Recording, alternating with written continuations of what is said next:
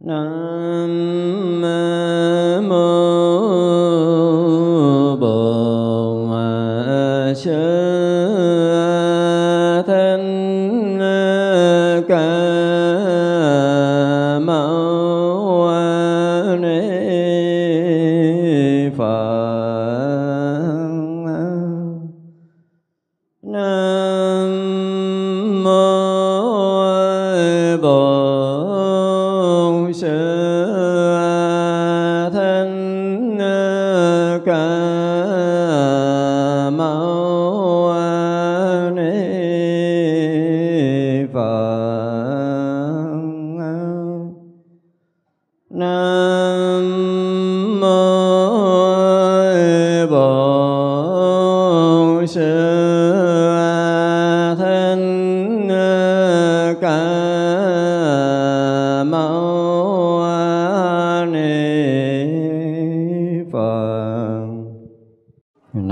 Sư Thích Ca Mâu Ni Phật.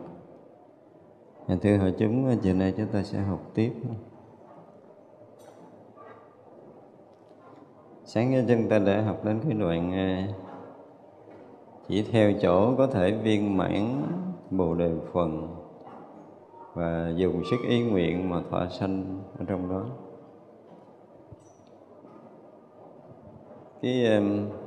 Cái này nó cũng dễ cho mình lầm lẫn lắm nha. Tại vì nếu mà theo từ chữ để học thì sáng thì mình giảng nó thoát á. Chứ còn theo từ chữ, thứ nhất là chỉ theo cái chỗ viên mãn Bồ Đề phần.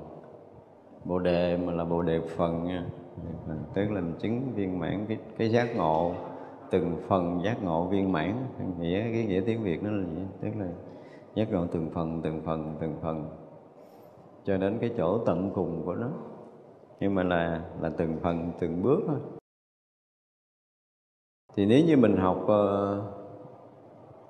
cái dạng mà thiền đốn ngộ,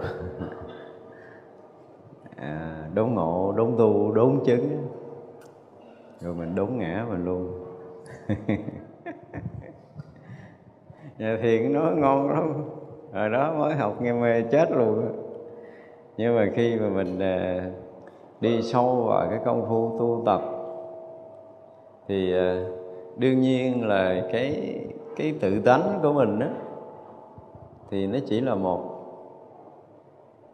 Mà ở đây gọi là có thể viên mãn Bồ Đề phần, tức có nghĩa là giác ngộ từng phần để đi tới viên mãn. Nếu mà dịch cái nghĩa nó thoát như vậy, thì như vậy là giác ngộ cũng từng phần chứ không thể giác ngộ hết được. Thì cái này phải thật là chuyên môn mới có thể biện biệt một cách rõ ràng về cái chuyện này. Còn nếu không là mình cũng sẽ theo cái nghĩa là ngộ từng phần, thấy từng phần, chứng từng phần, đắc từng phần. Nó không phải như vậy. Tức là như mình nói xưa nay là cái khoảnh khắc nhập thánh đó, cái khoảnh khắc mà chấm dứt cái bản ngã của mình đó, thì nó sẽ rực sáng rạng ngời, viên mãn tròn đầy, thấu suốt hết tất cả quá khứ hiện tại vị lai, viên mãn tròn đầy, tất cả mọi cái đều viên mãn như cái chỗ chứng của Đức Phật. Chứ không phải mình thấy là mình bình đẳng đâu nha. Không phải là mình thấy bình đẳng, mình hiểu bình đẳng, mình nhận biết bình đẳng, mình nghe nói bình đẳng, rồi mình tưởng tượng là mình bình đẳng. Không phải vậy, mà là nó hiện nguyên cái cảnh giới toàn triệt ra với một người nhập trong cảnh giới thánh cái đã. Thì cái chỗ đó, ngay cái lần đầu Đức Phật chứng thánh, tức là Đức Phật chưa thành Phật nữa nha, thì lần đầu mà chấm dứt cái ngã chấp á, thì cảnh giới tuyệt đối vô ngã rực rỡ rạng ngời hiện ra cũng không khác gì. Bởi vậy là xuyên suốt quá khứ hiện tại vị lai, tất cả các vị chứng thánh đều như vậy, không ai có thể khác hơn cái chỗ ban đầu chứng thánh quả A-la-hán, gần như là không ai thoát. Và sau lần đó thì bắt đầu mỗi người theo cái hạnh từ bi của mình mà lui tới trong sanh tử để độ sanh thì nó bắt đầu nó khác à. Khác ở cái việc đi độ sanh của từng người, hiểu không? Cho nên đây là cùng sức ý nguyện mà thọ sanh trong đó. Nó thêm câu như vậy đó.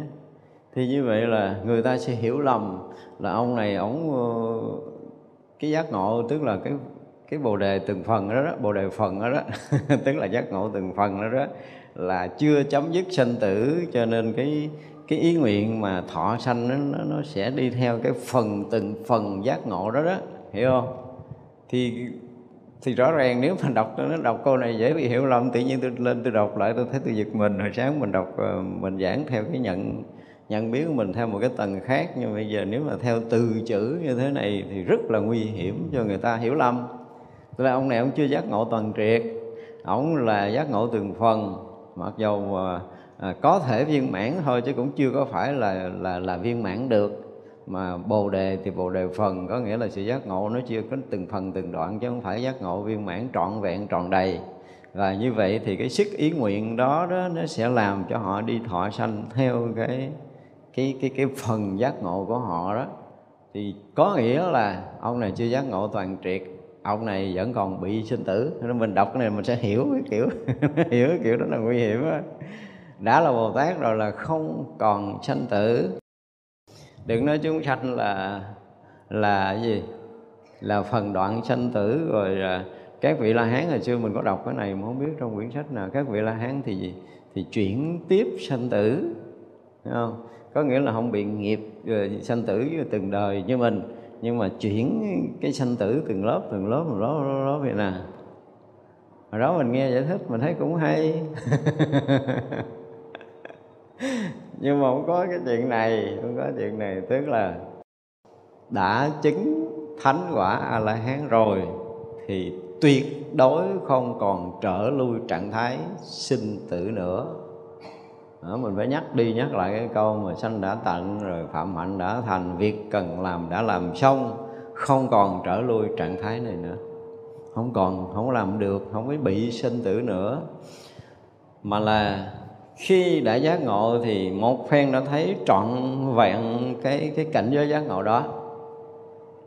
Nhưng mà là gọi là toàn triệt, viên mãn, trọn vẹn, tròn đầy cái hạnh nguyện á, thì chưa được như chư Phật. Tức vị A-la-hán thì chưa bằng được như chư Phật. Vì cái việc mà lui tới độ sanh giáo hóa các loài các cõi thì các vị La-hán chưa có làm được. Và như vậy là cái hạnh nguyện chưa viên, hạnh nguyện độ sanh chưa viên mãn, tức là cái tuệ thì tròn, mà là cái tâm từ á thì nó cũng vô tận vô biên, nhưng mà hạnh độ sanh lợi ích chúng sanh thì vẫn còn chừng hạn, chưa có đủ. Một vị A-la-hán mà mới chứng đắc cái quả vị A-la-hán ngay trong đời đầu thì không có đủ sức để khai thị cho một chúng sanh thành Phật như Đức Phật. Không làm nổi chuyện này. Độ chúng sanh ở cõi thấp hơn, có thể hướng dẫn chúng sanh chứng tới quả A-la-hán. Và các vị La-hán đều có khả năng làm được điều này. Tức là mình đi tới đâu mình sẽ giúp người ta tới đó được.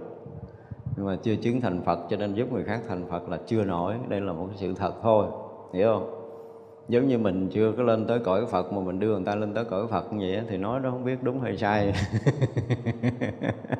Kiểu vậy đó, nói chuyện mà cứ hỏng chân vậy đó.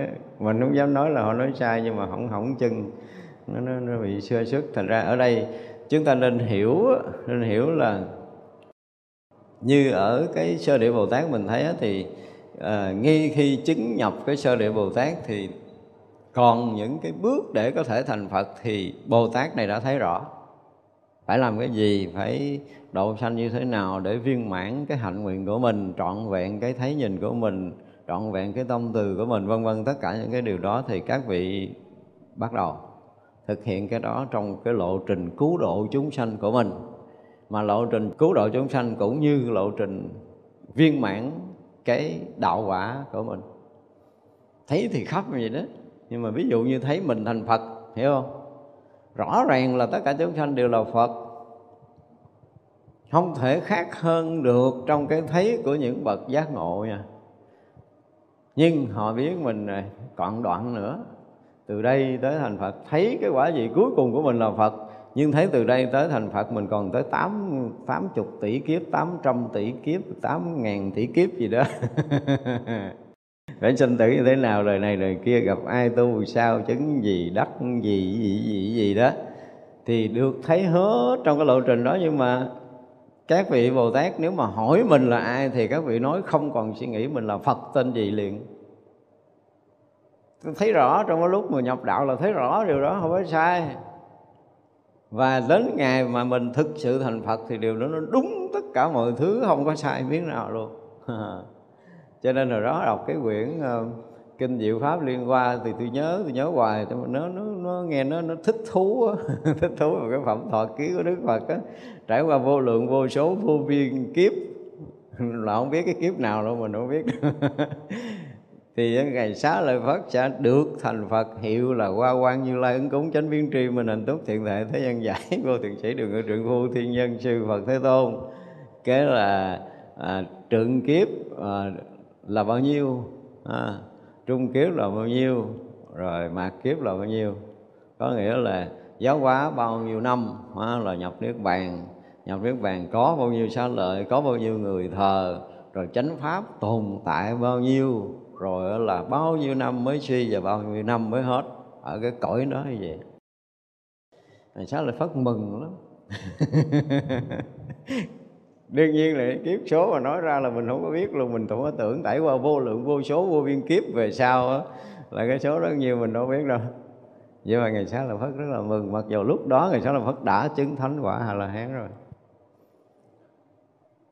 Bây giờ là tất cả chúng ta đều được Đức Phật thấy biết mình thành Phật rõ ràng ở cái đời nào kiếp nào, thấy rất là rõ. Trong cái việc mà sau khi chứng thánh quả A-la-hán thì còn phải rất là nhiều kiếp lui tới sinh tử độ sanh với cái hạnh nguyện của mình. Cho nên đây gọi là dùng sức ý nguyện. Ý nguyện tức là cái nguyện độ sanh của mình á, tức là sau khi chứng thánh quả rồi thì cái tuệ giác tới đâu là cái từ tâm tới đó. Mà tuệ giác thì thấy tất cả mọi loài mọi cõi, khắp pháp giới mười phương chúng sanh đau khổ trong sinh tử như thế nào, thì lòng từ của các vị đều trùm tới đó hết, và muốn cho tất cả những cái người này nè dứt sớm sanh tử đi. Tại vì cũng thấy nhiều người còn dài lắm. Đúng không? Rõ ràng là ai cũng là Phật hết mà còn lầm, chưa có tỉnh để có thể phải ngồi cái vị trí Phật, mà còn phải lặn hụp trong sinh tử luôn. Ngồi các vị Lý Thương muốn nhắc mình là Phật, mình sớm mà buông bỏ dứt khoát những cái chuyện lỉnh kỉnh của sinh tử đi, lại ngồi ghế giác ngộ. Các vị muốn vậy lắm, nhưng mà không được, không có thu ngắn sinh tử được. Không có thu ngắn đường đó được. Ngay cả các vị sau khi chứng thánh quả A-la-hán rồi, hành hạnh Bồ Tát rồi, nhưng mà cũng phải trải qua vô số kiếp lui tới trong sanh tử. Mình nghe lui tới trong sanh tử thì mình nghĩ là bị sanh tử, cho nên đây dùng từ là thọ sanh ở trong đó. Nói có những từ chữ làm người ta hiểu lầm, tức là bây giờ mình thọ sanh trong loài người, bây giờ mình thọ sanh trong cái loài trời, ví dụ vậy, thì được gọi là thọ sanh. Sư thưa, không phải thọ mà là tạm sanh thôi, tạm mượn. Tức là các vị thánh tạm mượn cái đời đó thôi, chứ không có bị lãnh thọ, bị như mình mới được gọi là thọ sanh. Có nghĩa là mình ra không được là mình bị thọ. Còn người ta là tự do, ta vô ta mượn chân chút ta đi, không có thọ. Chúng ta mà có cái công phu mà cái gì ta khá một chút rồi á, mình thử những cái gọi là cái móc xích của nhân duyên á. Ví dụ như là từ xúc nó sanh thọ. Quý vị có bao giờ thử xúc mà nó không sanh thọ lần nào chưa? Chưa đúng không? Chúng ta không có cảm nổi cái này đâu. Bữa nào thử đi, len cái lưỡi vô lửa. Xúc không có sanh thọ. Và cái tưởng của mình nó đủ á, là rõ ràng nó không sanh thọ, nó không có đau, không có nóng à. Ví dụ như mình không này vẫn chơi được, mình là cái người mình dễ nhạy cảm, người ta chọt lét cái mình nhột, mình nhảy tưng gì đó ha. Thì bây giờ mình cứ lắng tâm mình xuống ở cái chỗ xúc thôi, không có cho sanh cái gì hết. Thì rõ ràng là họ khiều, họ chọt lét rồi mình là không có bị, không có bị cái thọ nó được sanh ra sau cái xúc. Hoặc là mắt chúng ta nhìn rồi đó, nhìn cái hoa nó đẹp, nhìn cái bông, cái gì đó, cái áo đẹp, cái quần đẹp, cái xe đẹp, cái đồng hồ đẹp, cái gì đẹp, cái nhà đẹp, cái khuôn viên đẹp, cái cảnh đẹp. Thì bây giờ mình cũng trở lại cái đẹp đó, tức là mình đang thọ cái đẹp đó đó. Mình nhìn đi, mình nhìn mà mình ở xúc thôi chứ mình không có thọ. Thì rõ ràng chuyện đó vẫn diễn ra như ngày nào, nhưng mình không có cảm giác gì hết. Cảm giác, cảm thọ không xảy ra. Thử đi để mình thấy rằng nếu mình tiếp tục cái chuỗi nhân duyên thì xúc sẽ sanh thọ, thọ sanh ái, ái sanh thủ, thủ sanh hữu, hữu duyên sanh lão tử, thì nó phải dẫn đi tới sanh tử luân hồi. Còn nếu mà xúc không sanh thọ đâu có dẫn mình đi đâu. Và cái này thật lắm, tại vì quán 12 nhân duyên phải có nhiều cách để mình quán, nhưng mình cũng phải thử nhịp thứ nhất làm sao mình ở chỗ đó hay mình sanh tiếp. Ngay khi quán 12 nhân duyên á, tại vì mình ở đây chưa có chưa có thực tập, thực hành quán 12 nhân duyên theo cái chiều hoàn sanh và hoàn diệt của nó. Đấy cũng là một cái điều thực tập mà nó thuộc cái dạng thiền định, nó đi sâu vào thiền định đó. Thì chúng ta cứ theo kinh chúng ta tập làm thử, không có lệch lạc đâu. Tức là bây giờ vô minh duyên hành, vô minh thì rõ ràng không biết rồi, hành rõ ràng. Cái vô minh mình không rõ, mình không rõ vô minh là cái gì, cho nên cái khúc này mình quán không nổi đâu. Rồi duyên hành, hành quán không nổi. Cái là mình có thể thấy được cái khúc mà thức á, hành duyên thức. Bắt đầu mình có cái sự phân biệt từ nhỏ nhiệm cho tới thô tế, từ tế cho tới thô. Nhưng mà cái tế mà nó không thấy, mình thấy tới cái phân biệt thô là mình thấy mình thích hay là không thích, thì nó đi xa hơn cái phân biệt của thức rồi.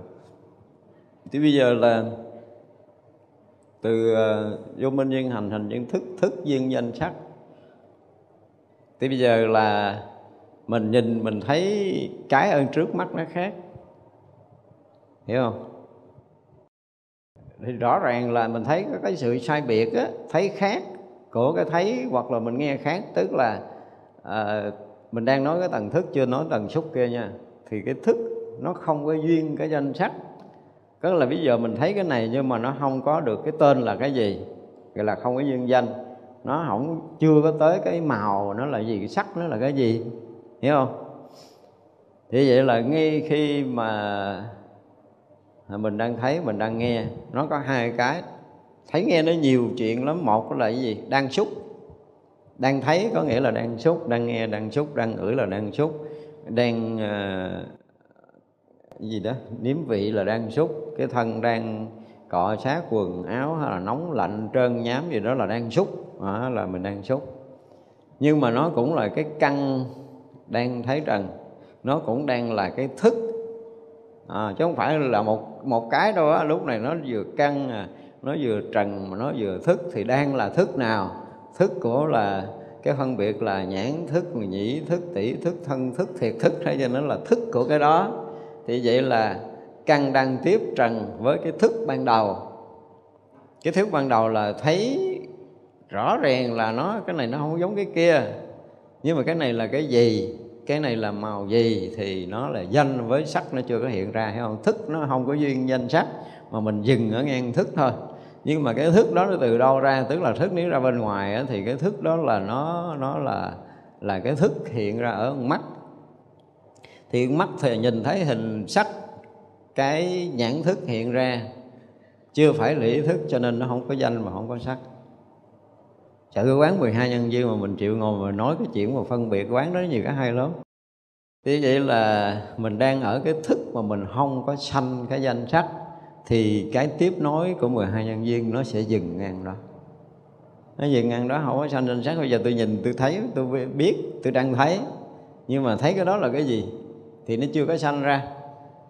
Cái đó màu gì chưa sanh ra, cái đó tên gì nó chưa có sanh ra, đúng không?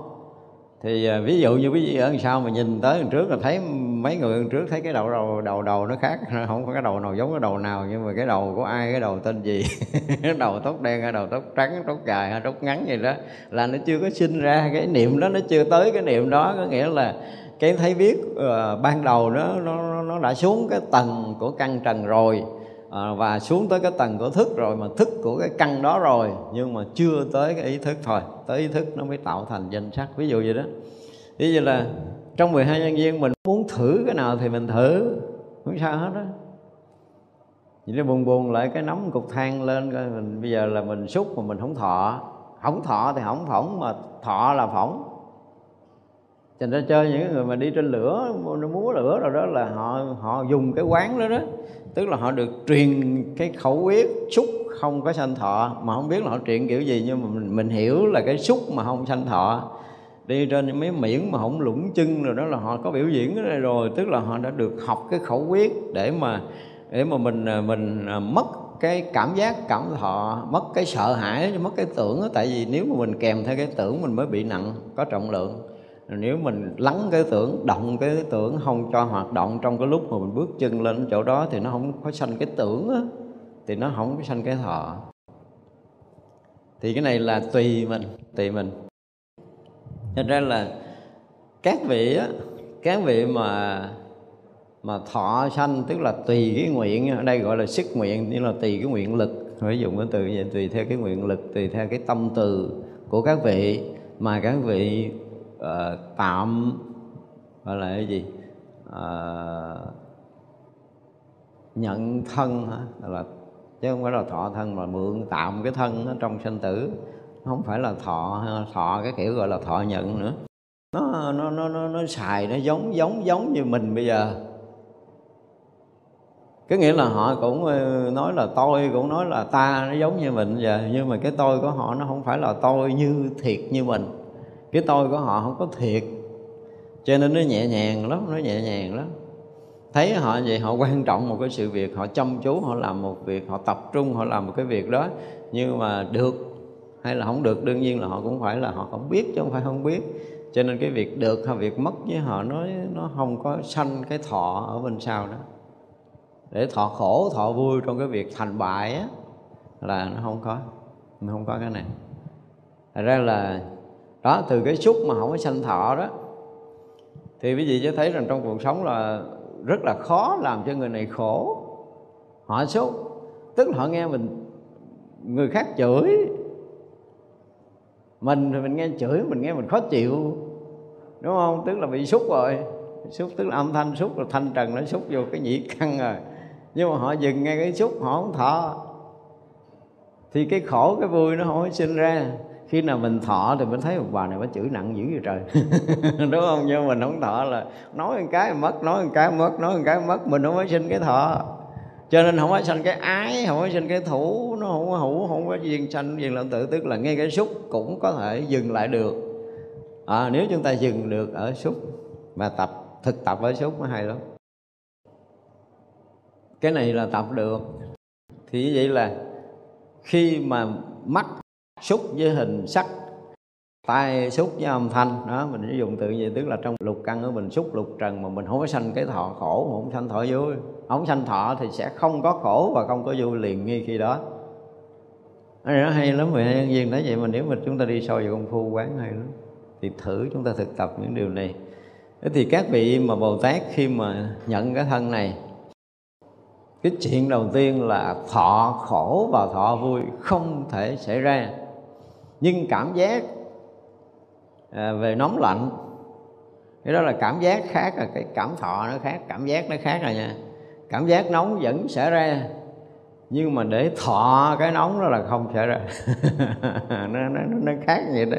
Cảm giác là thuộc cái dạng thần kinh của cơ thể, cái thọ nó thuộc về tâm, giữa tâm liên kết với thần kinh nó mới ra cái thọ. Có khi cái tâm nó tác động thêm cái tưởng, nó tạo thành cái thọ. Giống như giờ cái bà kia, bà mới vừa bước xuống ruộng con đĩa đeo, bà ngồi bà gỡ đĩa đeo dính khó gỡ, bà ngồi hồi xúc được con đầu, còn đầu nó chưa có chịu xúc. Cái bà kia bà nói trời đất ơi con đĩa trâu kìa chị ơi, cái tưởng tượng cái gì ghê gớm, nó buông ngã cái rầm xỉu Ở đâu không có gì hết. Kiểu nó gì đó. Mình đang đứt cái tay thì rõ ràng đang xúc, nó đang ê ổng, nó đang đau ở đây, đúng không? Cái người cái bà cái bữa nó trời ơi gì máu phúng phúng kìa, thấy ghê quá cái xỉu. Xỉu. Mình xúc mình kêu cái thọ rồi. Có cái cảm giác, nhưng mà cái thọ nó không có sinh ra thì bình thường lắm. Nhưng mà thọ sinh ra thì mọi chuyện nó bắt đầu nó khác đi, có khổ, có vui, có bất an liền trong đó. Thế là cái vị Bồ Tát mình muốn nói là đi không phải là thọ sanh, tức là bị cái sanh tử không có bị cái tác động gì đối với cái quả vị của tất cả các vị thánh. Chúng ta phải hiểu được này, đi chơi cho vui. Giống như mình bây giờ là mình thấy cái cảnh nó đẹp, mình tới mình dạo qua. Sanh tử của các vị Bồ Tát giống như là mình đi dạo hoa viên vậy đó. Mình đi qua thôi, chuyện đó thì chuyện ở đó, nhưng mình đi ngang mình cũng thấy cũng biết ở đó. Rồi muốn chăm sóc hoa hay muốn tưới hoa, muốn gì đó thì chuyện của mình, còn không thì cứ đi ngang rồi đi luôn. Đó thì như vậy là họ đi lướt ngang cái cõi của mình, và nếu như họ muốn làm lợi ích cho ai thì họ sẽ dừng lại làm lợi ích, còn không là họ đi tiếp. Không có xuống cõi người của mình, nhận cái thân, không phải là nhận đâu mà họ dụng từ là gì? Theo đúng quy luật vật chất đó nha, họ rất là tôn trọng quy luật vật chất, quy luật nhân quả của từng loài từng cõi, và họ sẽ rất là đồng sự với cái cõi của mình. Dụng từ đồng sự là đúng nhất, họ rất là đồng sự với mỗi cái của loài người của mình, nhưng không có đồng khổ, cũng như không có thọ khổ, cũng như là không có thọ vui. Thấy thì họ vui giống như mình, nhưng mà cái vui của mình á, là cái vui thiệt. Nhưng mà cái vui của họ, họ biết rất rõ ràng là nó là một cái gì rất là ảo ở trong cái thân ảo này. Với họ thì rõ ràng là cái ảo. Nhưng mà giai đoạn nhỏ thì mình, cái vị nó vẫn để nó gì? Nó đồng sự như một con người thường, để nó huân tập được cái nghiệp người trong một kiếp người.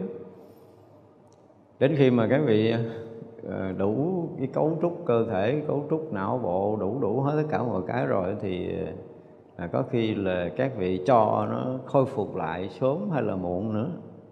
Đó là cái quyền đó, không phải chơi đó, không phải là tu tốt mới được chứng lại cái quả gì đó, không phải như vậy. Mà các vị muốn cho nó được gọi là cái gì, giả dại qua ải, che mờ thiên hạ trong bao nhiêu năm á. Chứ mà mới sanh ra mà nó thành Bồ Tát, nó nói chuyện sớm thế nào nó cũng bị bóp mũi à. Người ta không có tin, nó phải cực khổ, rồi phải là ăn chay nằm đất, rồi lại Phật sám hối tọa thiền, rồi ví dụ vậy, vô chùa thời gian nói chuyện giác ngộ người ta mới tin. Mặc dù là thừa sức mà nói từ trong bụng lận, chứ không phải đợi ra ngoài. Nếu kiểu vậy đó, nhưng mà không được, nó phải chờ chín mùi cơ duyên gửi cái làm sao mà loài người đó có thể chấp nhận được người đó là tại vì tôi cũng thấy rõ ràng ổng cũng ăn chay, ổng cũng nằm đất, ổng cũng tu hành, cũng lại Phật sám hối nhiều năm, ổng cũng tọa thiền, mà tôi cũng thấy ổng nhập định, ổng phát quang cái gì đó, bữa nay ổng nói là mình tin đó. Kiểu đó vậy đó, cái cõi của mình nó là như vậy. Thật ra là các vị có lui tới trong cõi này theo cái tâm nguyện của mình, nhưng mà phải gọi là đúng thời, đúng duyên, đúng lúc, đúng người, gọi là cái thời, cái cơ, cái lý. Cái vị luôn luôn là như vậy, còn không là thôi. Nhiều khi cũng thấy có duyên với cõi này, nhưng mà xuống nó cũng có những người họ bị cái nghiệp duyên của họ nặng á, giúp không được là phải dừng lại để chờ. Mục đích là giúp người đó, nhưng mà cái duyên của họ nó không có đủ. Nhiều khi muốn gặp người đó để nói một câu, nhưng mà mấy bữa trước đó, mình thấy họ ngon lành đó, tính là mình chờ tuần lễ nữa mình nói, nhưng mà tuần sau gặp sao thấy kỳ quá, mình nói không được. Thì chờ tiếp. Kiểu đó vậy đó. Cái nghiệp của mình nó chưa có sạch đó, thì nó có lúc trồi, lúc sụt, lúc này, lúc kia. Lúc mà nó hiện mình cái tướng tu hành đẹp đẽ, ngon lành, đàng hoàng, tâm nguyện của mình nó bắt đầu nó trỗi ra, cái tâm tu của mình bắt đầu nó dũng mãnh lên ha. Ngon lành lắm, ngủ đêm tới sáng nó biến đâu bị chó tha mất tiêu. Tới lúc đó mấy ông nói đâu có được, nói mình bích thù lù, mình không có nghe, mình không có vô. Muốn nói mà gọi là phá vỡ, xuyên thủng cái nghiệp, cái lớp nghiệp tập dày của mình, phải đợi mình một chút mỏng mỏng, rồi phải dùng cái công lực để có thể mới có thể dùng từ là đột phá được. Và khi đó nói một cái là thấm suốt đời, không bao giờ quên. Còn mình bây giờ nghe thấy hay chứ bữa không quên mất à. Có những cái bài mình thấy hay bấm tới, bấm lui, bấm xuôi, bấm ngược, nghe hết trơn luôn, cái nghe thuộc cái coi thường là hết hành trì. Chứ không phải các vị thánh đệ tử Đức Phật hồi xưa, trời mấy ông nghe lời Phật quý lắm, bây giờ nếu mà không ôn lại là sẽ quên. Đó là sau buổi giảng rồi ngồi thì cái nhớ lại Đức Phật nói câu 1, câu 2, câu 3, rồi cái nhớ đi nhớ lại gọi là tụng cái lời Đức Phật á. Thì sau này mình tụng tới tụng lui giống như mình tụng kinh vậy đó. Vì vậy là lúc mà nhớ lời Đức Phật là phải quán tưởng, rồi phải hành trì, phải thực hiện cho được những cái điều Đức Phật nói. Và thực hiện cái mình mới nhớ. Mình làm không được cái gì, rồi làm lần 2, lần 3, lần 4 mình sẽ được. Ví dụ gì đó thì cái đó là cái mà mình nhớ. Chứ không phải dạo đi dạo lại để thuộc cái lời đó, mà là thực hành cái lời đó cho kỳ được. Thì các vị Bồ Tát luôn luôn lui tới trong các cõi vậy, nó không có bị, dụng từ không có bị thì chính xác hơn. Và vẫn đồng sự với mình, mọi việc đều như mình. Thì khiến cho một người, không phải một loài, một cõi luôn chứ không phải một người, không có nhận ra. Đã nói là đồng sự rồi là khó nhận lắm. Giống như mà diễn viên trên sân khấu mình nó nhập vai rồi là tuyệt vời, đúng không? Trời nghe đóng vai ác, mình ngồi dưới mình thiếu điều muốn chửi nó ghê, thiếu điều muốn leo lên sân khấu đánh. Nó đóng vai đó thôi chứ thật sự nó không ác vậy.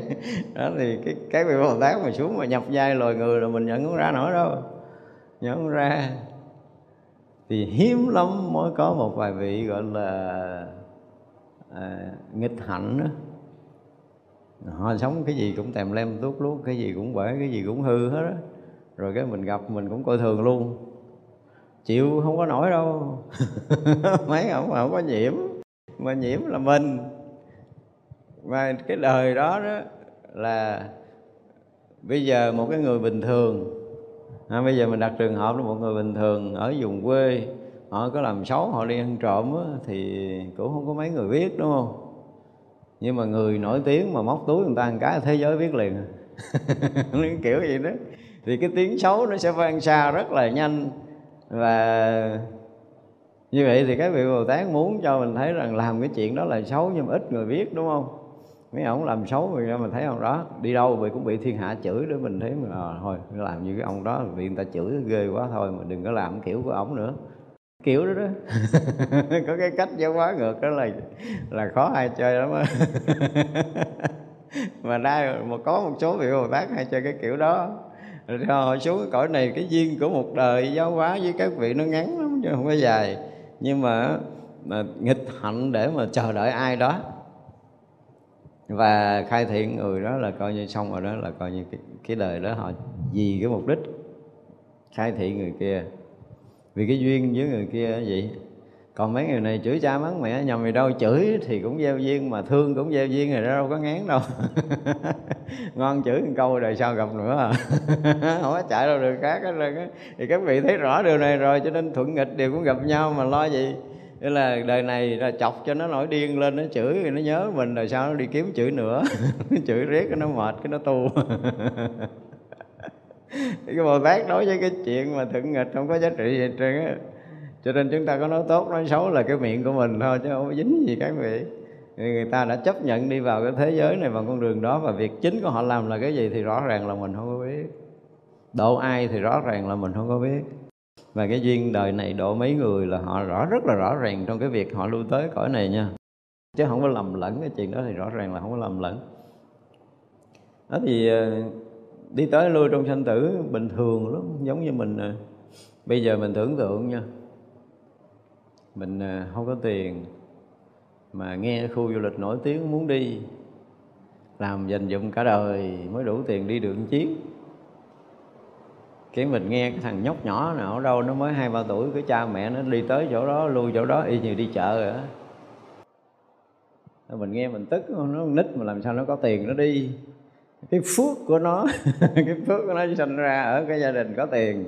Cha nó đi tới đâu nó đi tới đó, mẹ nó đi tới đâu nó đi tới đó, nó mặc dù nó không có thích gì Nhưng mà lâu lâu cái nó nhắc lại thôi, đi trở lại chỗ đó chơi má, cái là má ba nó dắt nó đi. Không, mình cài gần chết cả đời, mình không có đủ tiền đi chiến, kiểu như vậy đó. Thì Bồ Tát cũng vậy đó. Cái phước của các vị là gần như trùm tất cả các cõi nước nha. Nhưng mà có những cõi thấp hơn loài người của mình nhiều lắm. Mình lấy cái mức loài người của mình đi xuống đi thì nó thấp lắm. Những chúng sanh ở những cái cõi đó mà muốn được mà tiến hóa lên cỡ ngang loài người của mình thôi cũng phải trải qua hàng ngàn, hàng tỷ kiếp. Vậy mà các vị Bồ Tát vẫn tới. Đó là cái chuyện mình thấy, mình nghĩ tới mấy cái chuyện đó mình mới phải nói là mới kính quý các vị Bồ Tát. Mình bây giờ tăng ni đang ở chùa ăn uống sinh hoạt bình thường. Ở đây chúng ta dùng cái từ ăn uống sinh hoạt bình thường. Cái ông thầy trụ trì ông nhận cái miếng đất rừng nào ở đâu á, chưa có nhà, chưa có cửa gì hết á, nghèo cùng, người xe cộ không có, điện nước không có, thức ăn không có. Cái con lại đó con lãnh cái rừng nó làm chúa rừng. Dám đi không? Nó ra còn rủ thêm người đó đừng tới phụ. Chứ không bao giờ dám đi mình. Nghe nói tới tối mà ở riêng một mình trong rừng, không có đèn, không có đuốc, không có trăng, không có sao, rồi là không có cái phương tiện gì để bảo toàn an ninh gì hết. Tối không biết là ôm gốc cây nào ngủ. Là chúng ta sẽ sợ. Đó, nó chỉ là trong cái gì, trong sinh hoạt của một cõi thôi. Cái khổ với cái vui nó thay đổi một chút thôi là mình đã chịu không nổi rồi. Chưa nói là tới cái cõi thấp hơn. Mà Bồ Tát ở cái cõi thanh tịnh của các ngài, nó phải dùng cái từ, không có dùng từ sung sướng nữa, mà gần như mọi mặt về phước, tức là cái thọ hưởng về phước này rồi kia thì các vị cõi trời không có so được. Nhưng mà là xuống tới cõi của mình thôi, ăn này cũng phải cực, mặc cũng phải cực, ngủ cũng phải cực, chứ nói gì khác, đúng không? Nhưng mà các vị xuống đây, các vị mà gọi là đồng sự với mình là đã thấy khác lắm rồi đó. Mà còn xuống mấy loài thấp hơn nữa thì rất là cực, chúng ta phải dùng cái từ là rất là cực. Nhưng mà các vị nó không phải còn thọ nhận cái bản ngã như mình. Cái ngã chấp các vị không có. Do đó cái thọ khổ và thọ vui nó không còn xảy ra giống như người phàm của mình. Nó không có giống, nó không giống phàm. Thành ra là có đi cõi nào đi nữa là cái thọ khổ, thọ vui nó không xảy ra. Mà các vị luôn an trú ở cái cảnh giác ngộ, tức là Bồ Đề của mình, cảnh giới Bồ Đề của mình. Và đi cõi nào thì cũng ở trong cảnh giới Bồ Đề, tức là ở trong cảnh giới giác ngộ. Không có rời đâu, các vị không có rời được cảnh giới giác ngộ của mình. Mượn cái này, mượn cái kia, mượn cái nọ thôi. Mình giống như là bây giờ mình đi du lịch đi, mình không có mang chén, mang đũa theo đi đâu, mà cũng ăn chén, ăn đũa chỗ nhà hàng này, xong rồi đi ăn chén, ăn đũa của nhà hàng khác. Mình ăn, mình cầm lên, mình buông xuống nhẹ nhàng như thế. Không có dính, không có dính. Không cần phải giữ nhưng mà không bao giờ dính cái gì. Thì đó là cách lui tới các vị Bồ Tát. Bồ Tát này quán sát tất cả các pháp nhân duyên bất sanh bất diệt mà có kiến phược, trước dứt trừ tất cả dục phược, sắc phược, hữu phược, cả vô minh phược đều càng yếu mỏng. Vì trong vô lượng trong ngàn ức na do tha kiếp chẳng tích tập, nên tham sân si đều được diệt trừ, tất cả căn lành càng thêm sáng sạch. Cái này nếu mà nói cho cái đừng có bị nhầm lẫn, nói cho đừng bị nhầm lẫn của cái đoạn này, thì Bồ Tát quán sát thấy nhân duyên của tất cả mọi cái đều là bất sanh bất diệt. Và ở đây là và thấy chúng sanh còn trong kiến phược, hiểu không? Còn đằng này nó không, nó bỏ mấy chữ đi khiến cho người ta thấy là Bồ Tát quán sát tất cả nhân duyên bất sanh bất diệt mà còn kiến phược, thiệt là tình luôn. Cái thấy nó còn bị nhiễm, kiến phược ở trong cái thấy nó còn bị nhiễm, hiểu không? Tất cả các vị Bồ Tát đều không có rời cái hiện tiền chói sáng của mình, cái hiện tiền rỗng rang rời rảnh sáng suốt của mình, không có ai rời hết á. Mà bây giờ là đã thấy tất cả các pháp nó đều là bất sanh bất diệt rồi, thì cái thấy đó có nhiễm không? Nói chuyện mắc cười dễ sợ không? Quán sát nhân duyên, tức là tất cả nhân duyên đều là bất sanh bất diệt mà có kiến phược. Có nghĩa là Bồ Tát này á, quán thì thấy là mọi thứ nó bất sanh bất diệt rồi mà còn kiến phược. Nó chỉ cần sửa một từ thôi là chết hết nguyên cái đoạn kinh của người ta. Trong khi là Bồ Tát Phát Quang Địa rồi thấy hằng hà sa số chư Phật, rồi thấy rõ ràng cái việc sanh tử của chúng sanh, tất cả mọi cái đều thấy hết rồi. Ai nhiễm cái gì, dính cái gì, sanh tử làm sao, là tất cả mọi cái đó Bồ Tát đã đủ thức đi trí đã thấy rồi. Bây giờ đã thấy tới tất cả các pháp là bất sanh bất diệt rồi. Mà thấy bất sanh bất diệt thì còn phược không? Còn trước không? Không có. Mà còn kiến còn phược thì giờ nếu như muốn xài cái đoạn này cho hợp lý thì Bồ Tát thấy nhân duyên của tất cả các pháp đều bất sanh bất diệt, nhưng chúng sanh trong các cõi thì còn kiến phược, nó còn là dục phược, còn sắc phược, còn hữu phược, còn vô minh phược. Do đó Bồ Tát phương tiện để cứu thoát chúng sanh ra khỏi những cái phược này đó. Thì như vậy mình nghe mình mới tin là Pháp Quang Địa nó làm cái gì vượt thoát. Còn mới đưa người ta lên trên trời gặp Phật tùm lum ở trên kia xuống này quất cái đổ hết luôn. Thì rõ ràng tôi nói sáng nó cố tình nó lựa những cái đoạn chỉ cần nó thay đổi một hai chữ là coi như là xong nguyên cái phẩm đó. Mà rõ ràng cái này chỉ cần thay đổi mấy chữ thôi, mấy chữ thôi là rớt hết rồi đó. Cho nên tôi nói là đọc, nhiều khi mình đọc hồi sáng mình đọc mình thấy nó có một cái gì ngơ ngợ mà sáng không phân tích, giống như viên mãn Bồ Đề phần ở trên này đó, gọi là bị sanh trong cái ý nguyện đó. Ý nguyện sanh hoặc là ý niệm sanh thì nó có khác nhau cái gì. Một Bồ Đề thì phân thành phần cái kiểu nó như vậy đó. Nhưng mình cố tình mình gọi là làm những cái, nói những cái từ chữ để nó thoát đó, nhưng mà thấy nó cũng sượng sượng, thành ra này nói lại.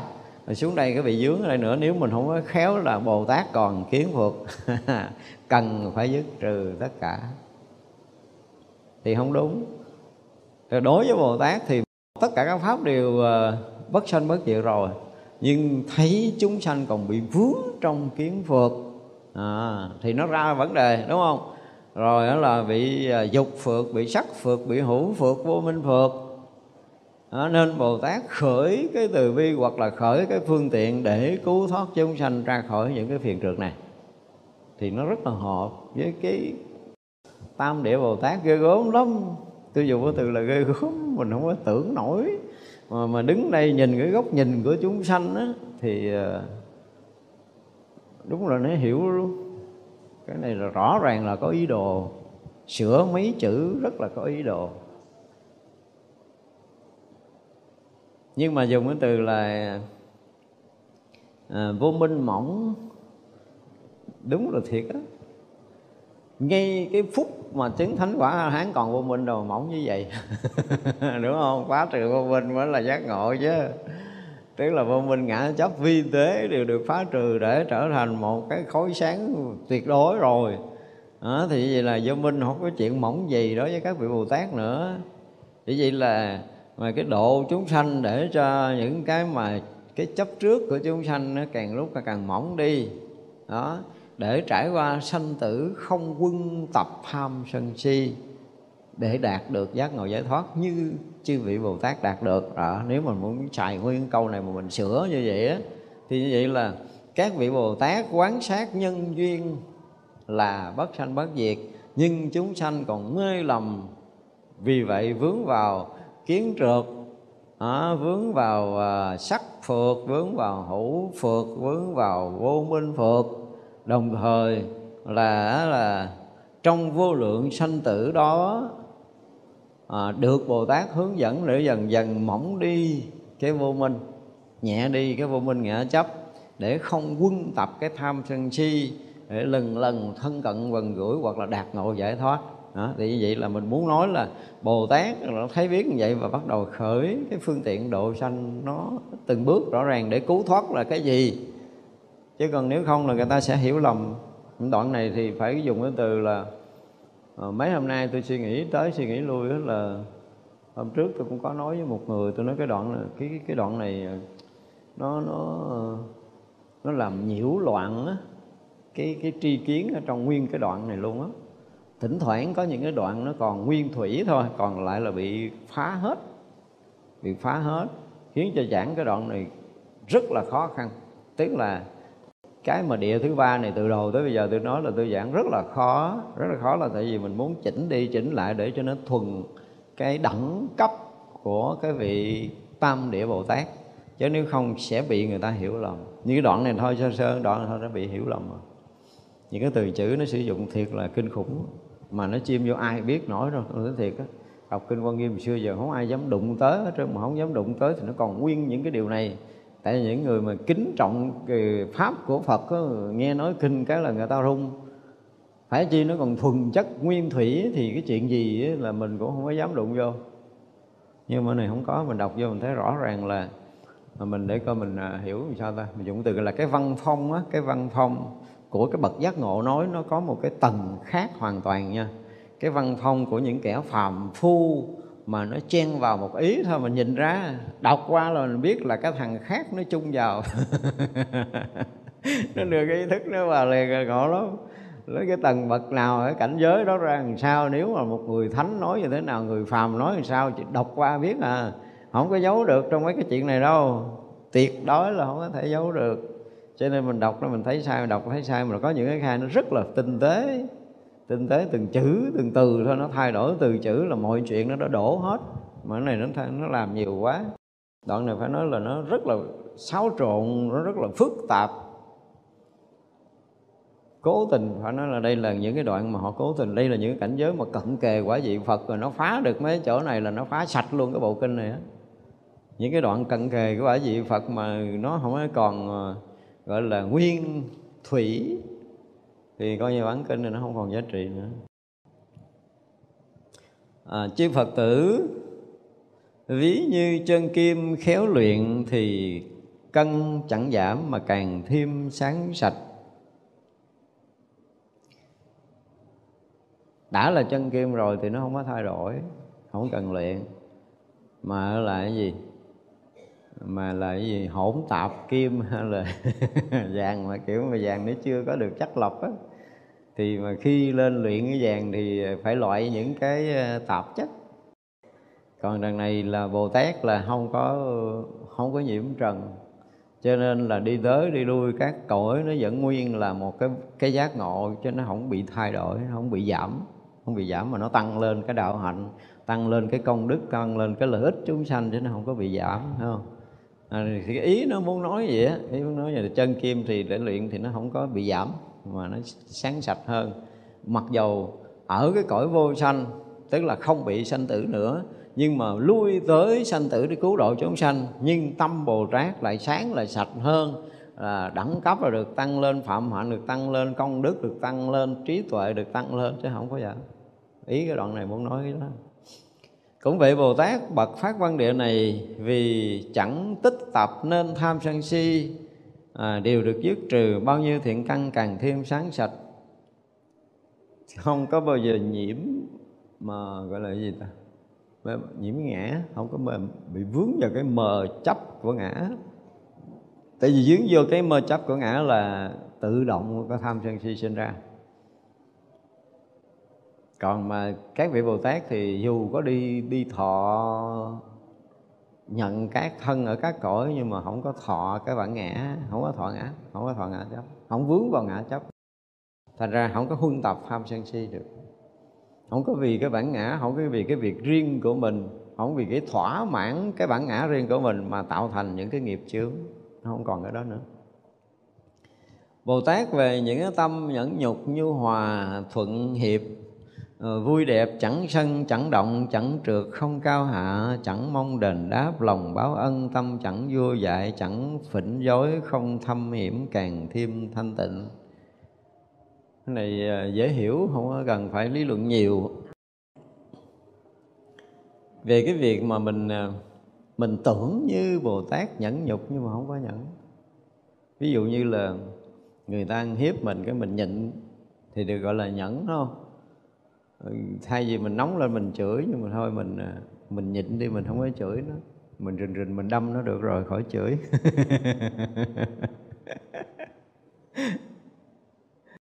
Thật sự mấy cái chuyện đó không có, tại Bồ Tát nó không có bị chạm bản ngã cho nên đâu có giận. Hiểu không? Nó không có gì cái nhu cầu riêng cho nên không có khởi cái tham. Cho nên gọi là nhẫn mà không có sân, nhẫn mà không có tham là nhìn theo cái góc nhìn của mình á thì mình còn. Cho nên mình thấy cái chuyện gì Bồ Tát cũng có thể lấy cái mạng ổng rồi bữa sau ổng cũng uống trà chơi chung được, không có vấn đề. Ngày hôm qua nó khác, nay nó khác chứ bộ. Ngày hôm qua nó lại rình rỉnh đâm mình, nhưng bữa nay nó thật tình nó muốn xin ly trà. Thì cho nó ly trà cho mắt mới, nhắc chuyện hôm qua. Cái kiểu của Bồ Tát vậy mình thấy ủa xuân này cũng hay người ta. Hôm qua nó giết mình mà nay dám ngồi bình thường, chuyện đó chuyện bình thường là tại vì ngày hôm qua nó khác, nay nó khác, bộ mỗi lúc nó mỗi khác. Ngày hôm qua nó nổi nghiệp sát nhưng mà nay nó ngồi nổi nghiệp thiện thì sao? Vì vậy là mình nhân nghiệp thiện rồi mình nhân rộng cái thiện duyên của nó lên. Ví dụ vậy thì được gọi là mình nhẫn, mình không có sân với nó.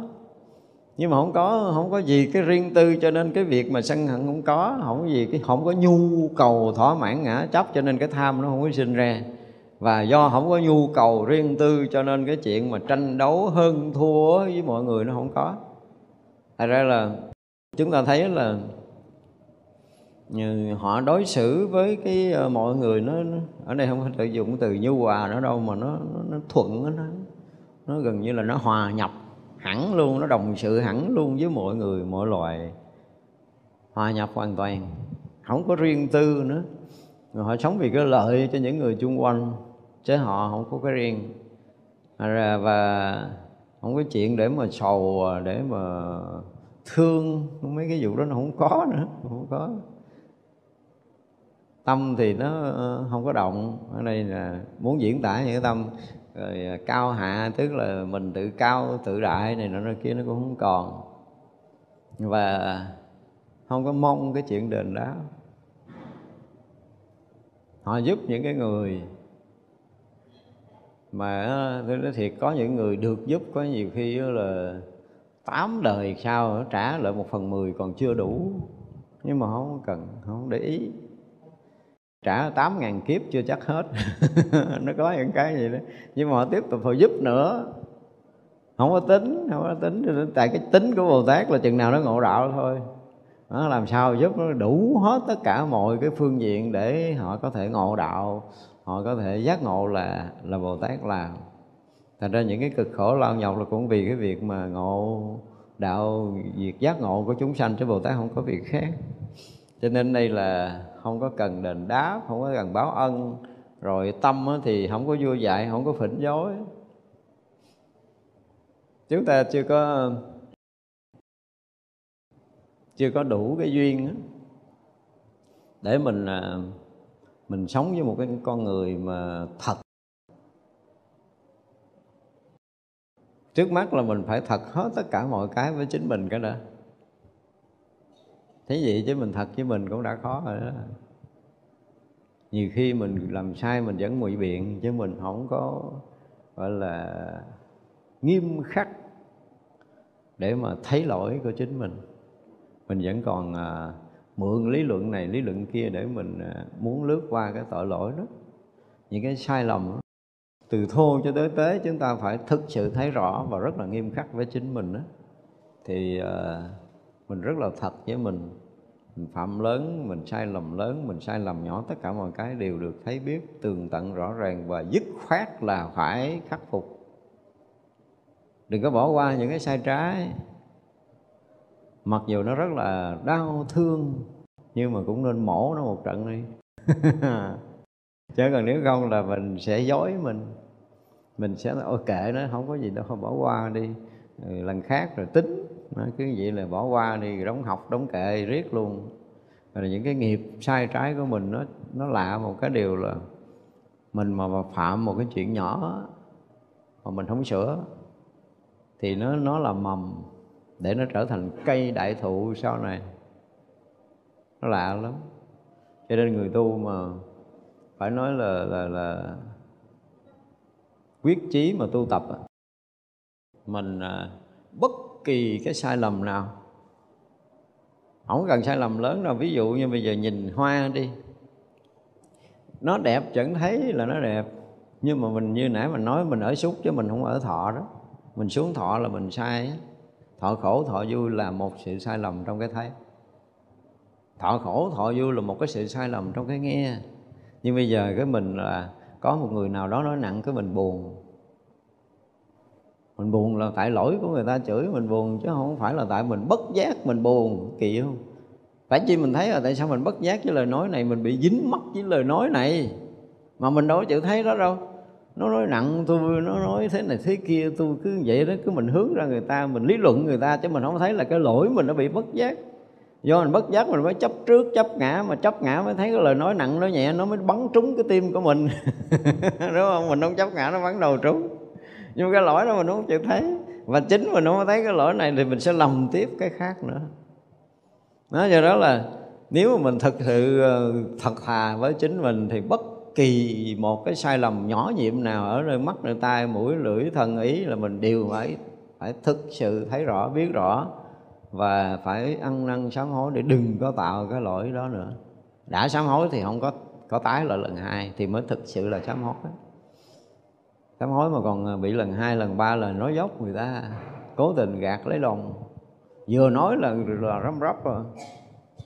Hồi trước ở đây có một cái chú tiểu, trời ơi, anh thông minh chưa từng có luôn á. Tôi kêu lên, con lên biểu rồi là anh lên. Nói con biết là con sai gì không? Ảnh nói một lèo, mình nghe mình thở không kịp luôn. Phật sư phụ con phạm này, con sai kia, con phạm cái nọ, con xin sám hối sư phụ, con cải hứa từ đây thì sao là không bao giờ con tái phạm này nữa rồi kia nữa. Rồi con mà tái phạm sư phụ xử con sao cũng được. Nó hơi mình đâu cần nói nữa đâu. Ảnh thông minh tới cái mức đó, mình đâu cần nói con nào được, con đứng dậy đi về đi. Chưa có đầy nửa tiếng ngồi sau là tái rồi, chứ đừng nói là tới một ngày. Nếu mình dồn cho ảnh chục chuyện, ảnh lên ảnh kể đúng một chục chuyện. Từ hồi con sám hối sư phụ là con phạm việc 1, việc 2, việc 3, việc 4, việc 5, việc 6, việc 7. Nó kể một hồi, nó tao còn nhớ chưa hết, mày nhớ hay quá. Nó giống như là nó cố tình nó phạm, nó cố tình nó kể. Vậy đó, nó sám hối rồi xong nó quay lưng là nó phạm tiếp. Mà nó cứ vậy đó. Nó thông minh đến cái độ là mình chưa có kịp hài tội đâu. Hỏi con sai cái gì, từ hồi gặp sư phụ kể nghe coi là nó kể rét một cái là xong hết. Và sám hối tiếp. Nó cứ vậy đó. Đây là cái cách mà dối người. Nghe thì mình tưởng nó khẩn thiết, nó sám hối, nó khai từng chuyện ra là nó khẩn thiết, nó có thể nó ăn năn, nó hối cải, nhưng mà không phải. Nó dối mình. Chứ nó đâu có cái ý muốn sám hối ăn năn rồi. Cho nên là sám hối mà lần thứ hai, lần thứ ba mình không có sạch, có nghĩa là mình muốn cố tình dối người khác. Sám hối là phải không có còn tái diễn mới được. Như vậy là trong tất cả những cái mà cái tâm xấu của cái người phàm á, những cái chuyện mà gọi là cái gì đó không hòa hiệp nè, rồi sân hận, rồi dao động, rồi chấp trước, rồi cao ngạo, rồi là làm đợi báo ơn, rồi dối trá, lừa phỉnh, tất cả những đó là cái tâm của phàm. Mà nếu như mình không có những cái điều này thì cái tâm nó sẽ tự động thanh tịnh. Bồ Tát thì không có cái điều này, mà đây là những cái tâm của phàm phu. Cho nên nó vẫn nói là Bồ Tát tu cái tâm đó. Xin lỗi, cái vụ đó Bồ Tát tu tới 8 vạn kiếp về trước rồi. Nếu bây giờ nói Bồ Tát mà tu tâm nó thiệt là phỉ báng người ta. Cái này là gọi là phỉ báng của Phật. Bởi vì nó chiêm nhiều chuyện, tức nó đọc tới đâu là thấy nó chiêm, nó chỉ cần nó sửa chút thôi. Thay vì là Bồ Tát khuyên dạy chúng sanh là nhẫn nhục, là nhu hòa, là thuận hiệp, là vui đẹp, là chẳng sân hận, là chẳng động, đúng không? Chỉ cần thay đổi một câu đầu tiên thì đây là cái chuyện giáo hóa của Bồ Tát. nhưng mà nó gài Bồ Tát tu cái đó, có nghĩa là Bồ Tát chưa hết, bây giờ Bồ Tát tu. Có biết gì thế, chỉ cần nó đổi mấy chữ thôi là nó tiêu hết nguyên đoạn kinh rồi. Mà nếu như mình mà không có đọc học cái kiểu của mình, đọc cái kiểu khác thì mình không biết, bất kỳ khác đọc giảng làm sao mình không biết, nhưng mà đọc kiểu mình không phải là mình soi mói, mình tìm tòi, nhưng mình đang rất là gọi là rất là trân trọng quý kính cái bản kinh tuyệt vời này. Đến những cái tầng cao của trí tuệ rồi thì không thể có những cái chuyện lôm cơm này. Nếu có chăng là Bồ Tát đem ra giáo hóa chúng sanh, Bồ Tát thấy chúng sanh những cái việc như vậy, cho nên chúng sanh cần phải loại trừ những cái điều này để thân cận gần gũi với đạo giác ngộ giải thoát. Sao đó cho nó hay hay chứ chơi vậy kẹt ghê luôn á. Trong 4 cái giới pháp Bồ Tát này thiên nhiều về lợi hành và thiên nhiều về nhẫn nhục. Trong 10 môn ba la mật với những pháp môn khác tùy phần tùy sức mà tu tập. Thầy bố thí, ái ngữ, lợi hành, đồng sự, trong 4 cái giới pháp đó. Thật ra thì nói Bồ Tát thiên cái này không thiên cái kia nó không đúng rồi. Tất cả các vị Bồ Tát đều có ý ngữ, tất cả các vị Bồ Tát đều lợi hành và tất cả các vị Bồ Tát đều đồng sự. Không có vị Bồ Tát nào mà thiếu cái này hết á. Cho nên ở đây mà phân biệt để người này được cái này, người kia được cái kia thì nó không phải. Đã tới Bồ Tát rồi là mấy điều này đều có. Chư Phật tử Bồ Tát trụ bực Phát Quang Địa thứ ba này phần nhiều hiện thân làm Đao Lợi Thiên Vương, tức là vua trời Đao Lợi. Đao Lợi Thiên Vương tức là Đao Lợi Thiên thì tức là chúng trời, mà thêm chữ Vương vô, Đao Lợi Thiên Vương là làm vua trời. Thì cái việc này đúng thôi, cái phước của các vị đó.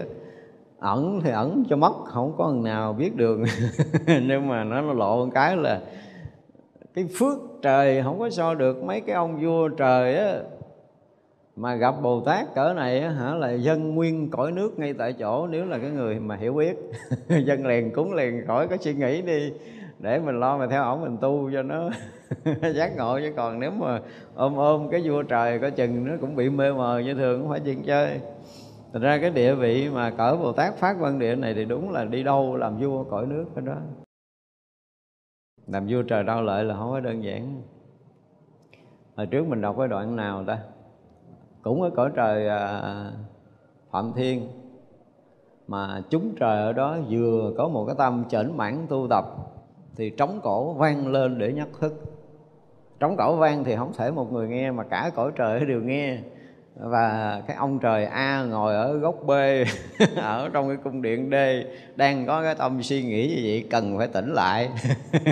Kiểu đó là suy nghĩ xấu được không? Đó, Cung Trời Đao Lợi có cái đặc biệt đó.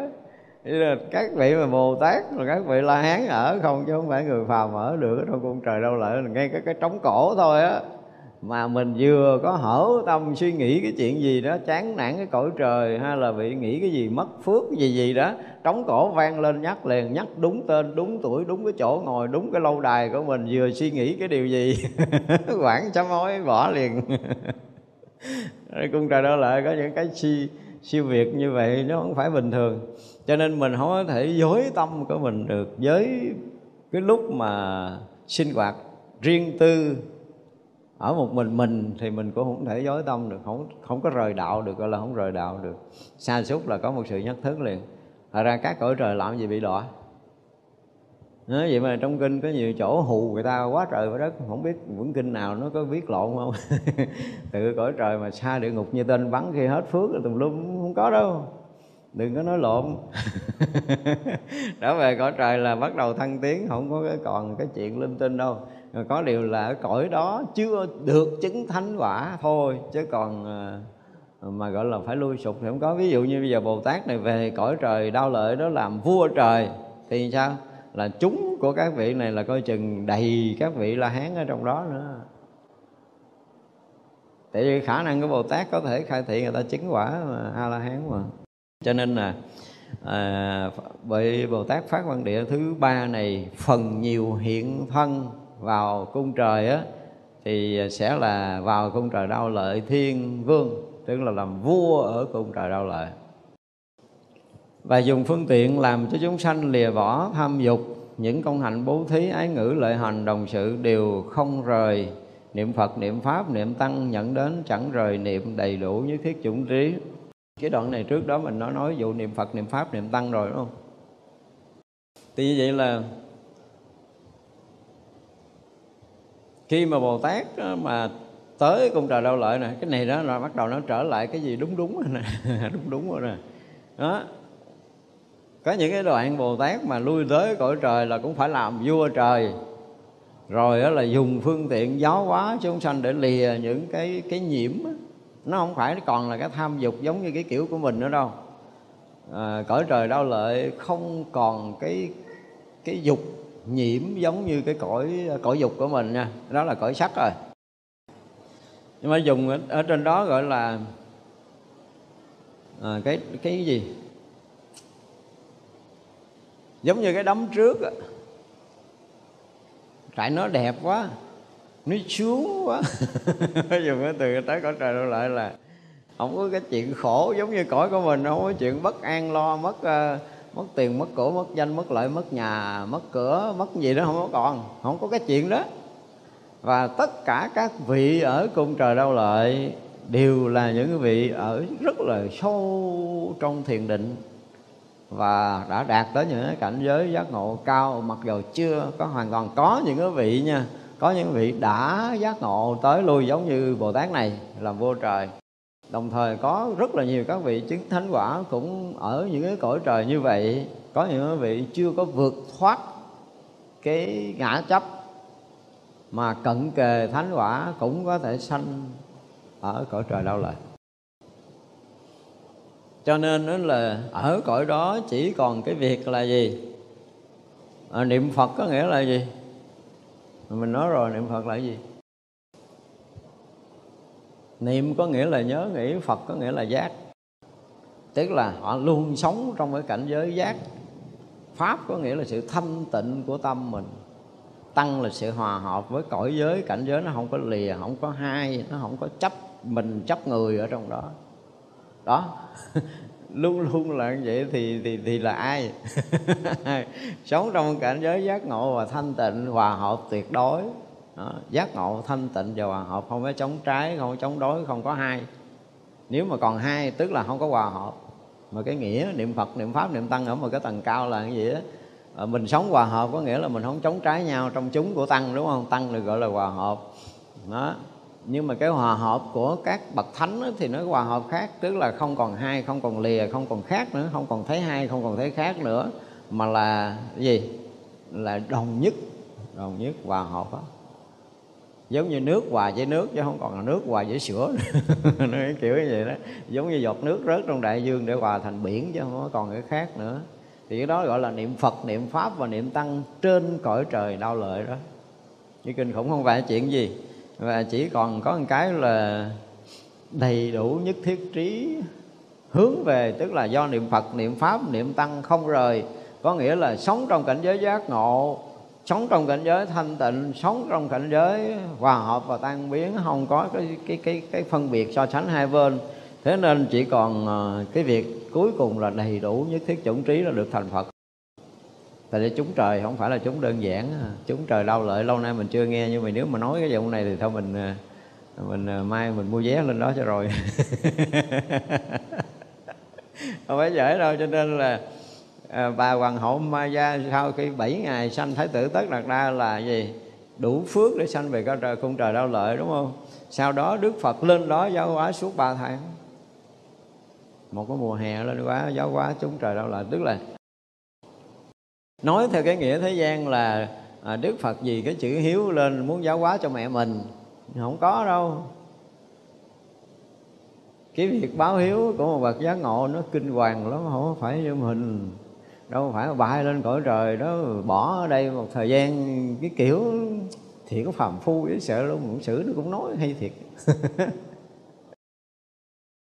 Đức Phật đang ngồi thuyết pháp ở chúng răng, nhưng mà vẫn giảng ở trên Cung Trời Đao Lợi á. Đông một thời gian đó có thể giảng hằng hà sa số cõi, đừng nói chuyện chơi. Đâu có cần phải bay lên bay xuống cái kiểu mấy ông mất cười. Nhưng mà bây giờ mình cũng thuận theo cái đó đi, tức là Đức Phật cũng hiện cái tướng để Đức Phật lên cõi trời, để thế gian có thể thấy rằng là Đức Phật vắng bóng một chút ở cõi mình, và Đức Phật sẽ xuất hiện ở cõi khác để chứng minh ở cõi thế gian này là Đức Phật thực sự trong cái đoạn đó là không ai kiếm Đức Phật ở đâu ra hết. Đức Phật lên cung trời Đao Lợi để thuyết pháp, Đức Phật nói như vậy. Chứ sự thật muốn giáo hóa cung trời và ở cái cõi thế gian này thì đâu cần phải mang thân bay cái vèo ra khỏi cái thế giới mình đâu, không có. Lịch sử diễn tả vậy cho mình biết nó không phải như vậy. Nhưng mà thôi nói vậy cho nó thuận với sử. Điều này nó cũng không có dở gì. Thật ra là mình không có muốn gọi là phản biện nó sâu. Nhưng mà điều đó có thể chấp nhận được. Chứ còn cái sức của Đức Phật quý vị trong một sát na có thể giáo hóa hằng hà sa số các cõi nước ở mười phương, giảng dạy hằng hà sa số pháp hội của chư đại Bồ Tát. Một sát na thôi đã lại như vậy rồi. Từ cõi người tới cõi trời là còn chưa có đầy cái khải móng tay, mà ở đó mà mất 3 tháng, mất tiêu. Đức Phật mất luôn ở cõi này 3 tháng, chứ bộ thấy Đức Phật ở đó nó bay rõ ràng luôn, còn đắp cái mô cao cao cho Đức Phật bay nữa. Bây giờ qua Ấn Độ đi tham quan, tôi có leo lên tới cái chỗ Đức Phật bay đó. Cái chỗ đó một cái đồi đất cao lắm. Còn lý luận thêm chỗ này là chư thiên thường hay lui tới nhân gian để mà gì đó đủ thứ chuyện, họ bài đủ thứ chuyện vui lắm. Nhưng mà thôi cũng đó là một cái niềm tin để cái cõi của mình là từ xưa giờ trong lịch sử là không có ông nào mà bay lên trời là trở xuống được, đúng không? Chỉ có mình Đức Phật thôi. Thì cũng được đi. Cái điều đó cũng có thể chấp nhận được, kệ nó đi. Chứ còn sự thật thì Đức Phật không có cần như vậy. Nhưng mà cái cõi này nó tin như vậy đó. Cõi mà đồng sự nhiếp mà tức là đi bộ dưới đất không có được, đi hỏng chân.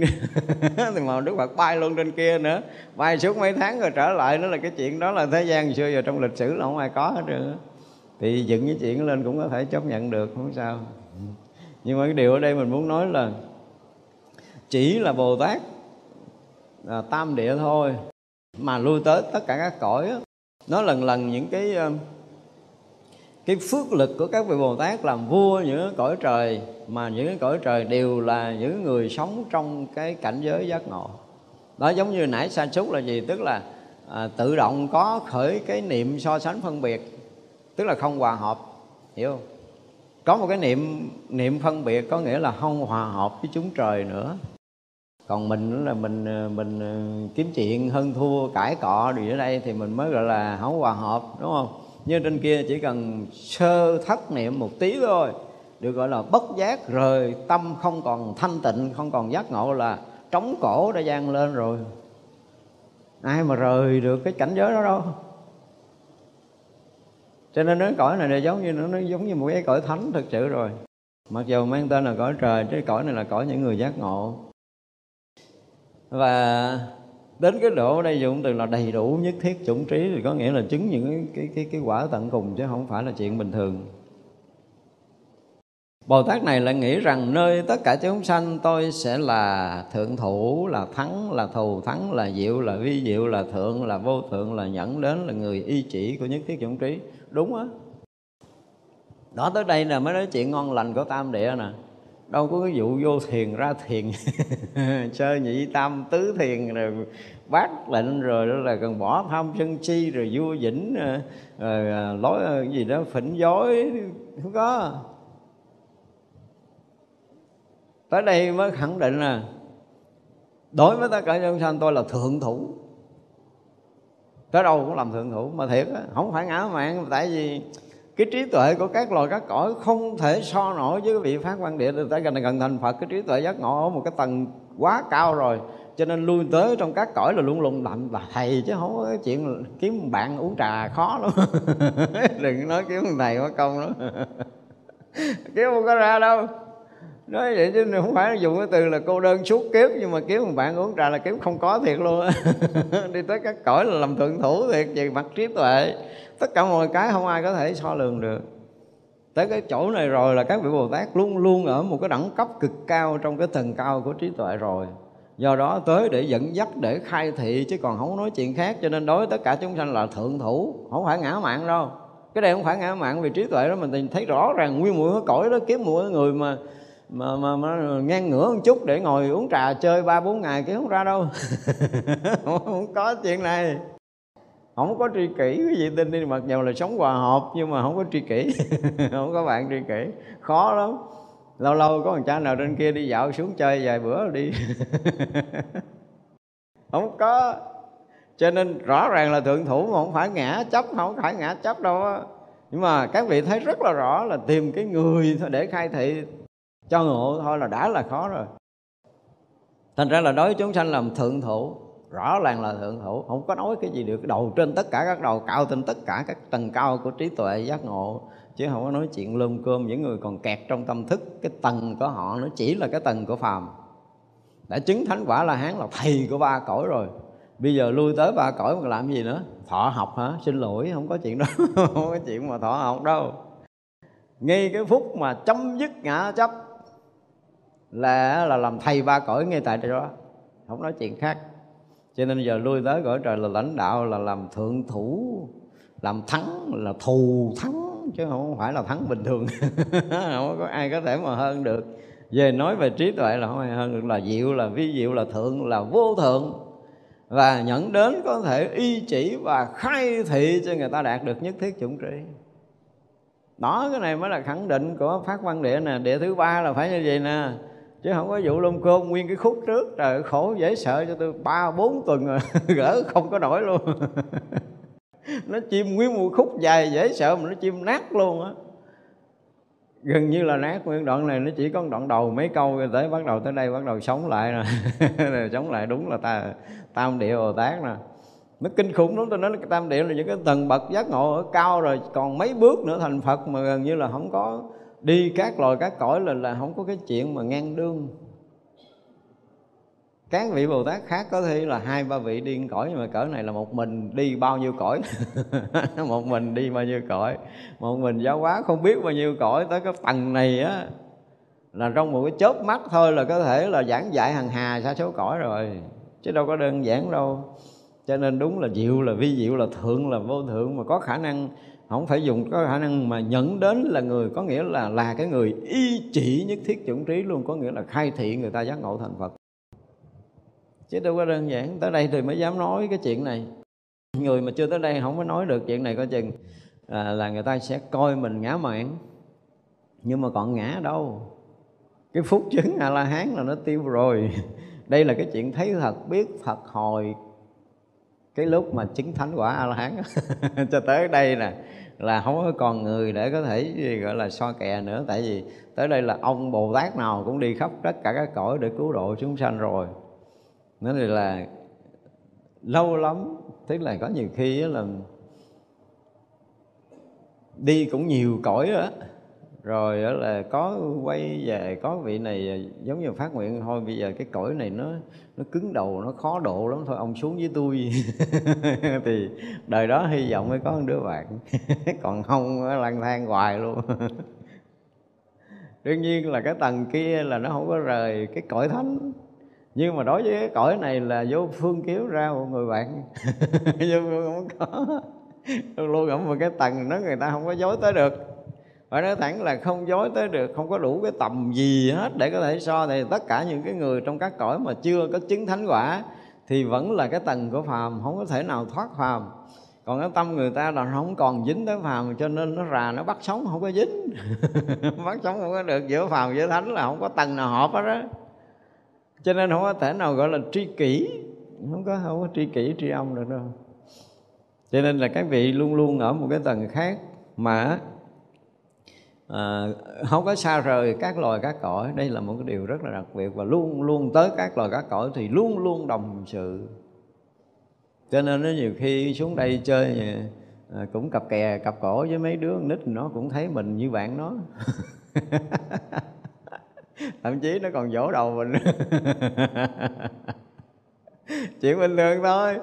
Để nó chơi đồng sự là xuống là không phân cấp là ai mình cũng chơi được. Nhưng mà tới hồi phân cấp lúc đó mới tính sao. Còn không phân cấp thì cứ là nó không có cấp bậc. Tại ra tới ví dụ như nha, ở đây mình phải thấy là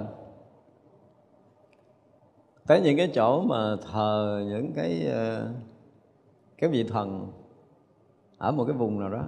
giống như thờ các đình rồi đó, các miếu rồi đó.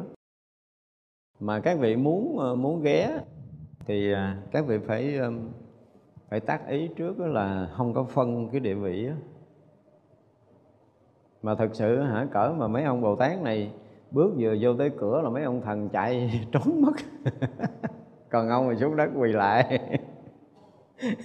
Ông có dấu ngồi trên bàn đó mà sắp nhang xá là ông bị ảnh trốn hết 80 km. Ông thần chịu không có nổi đâu.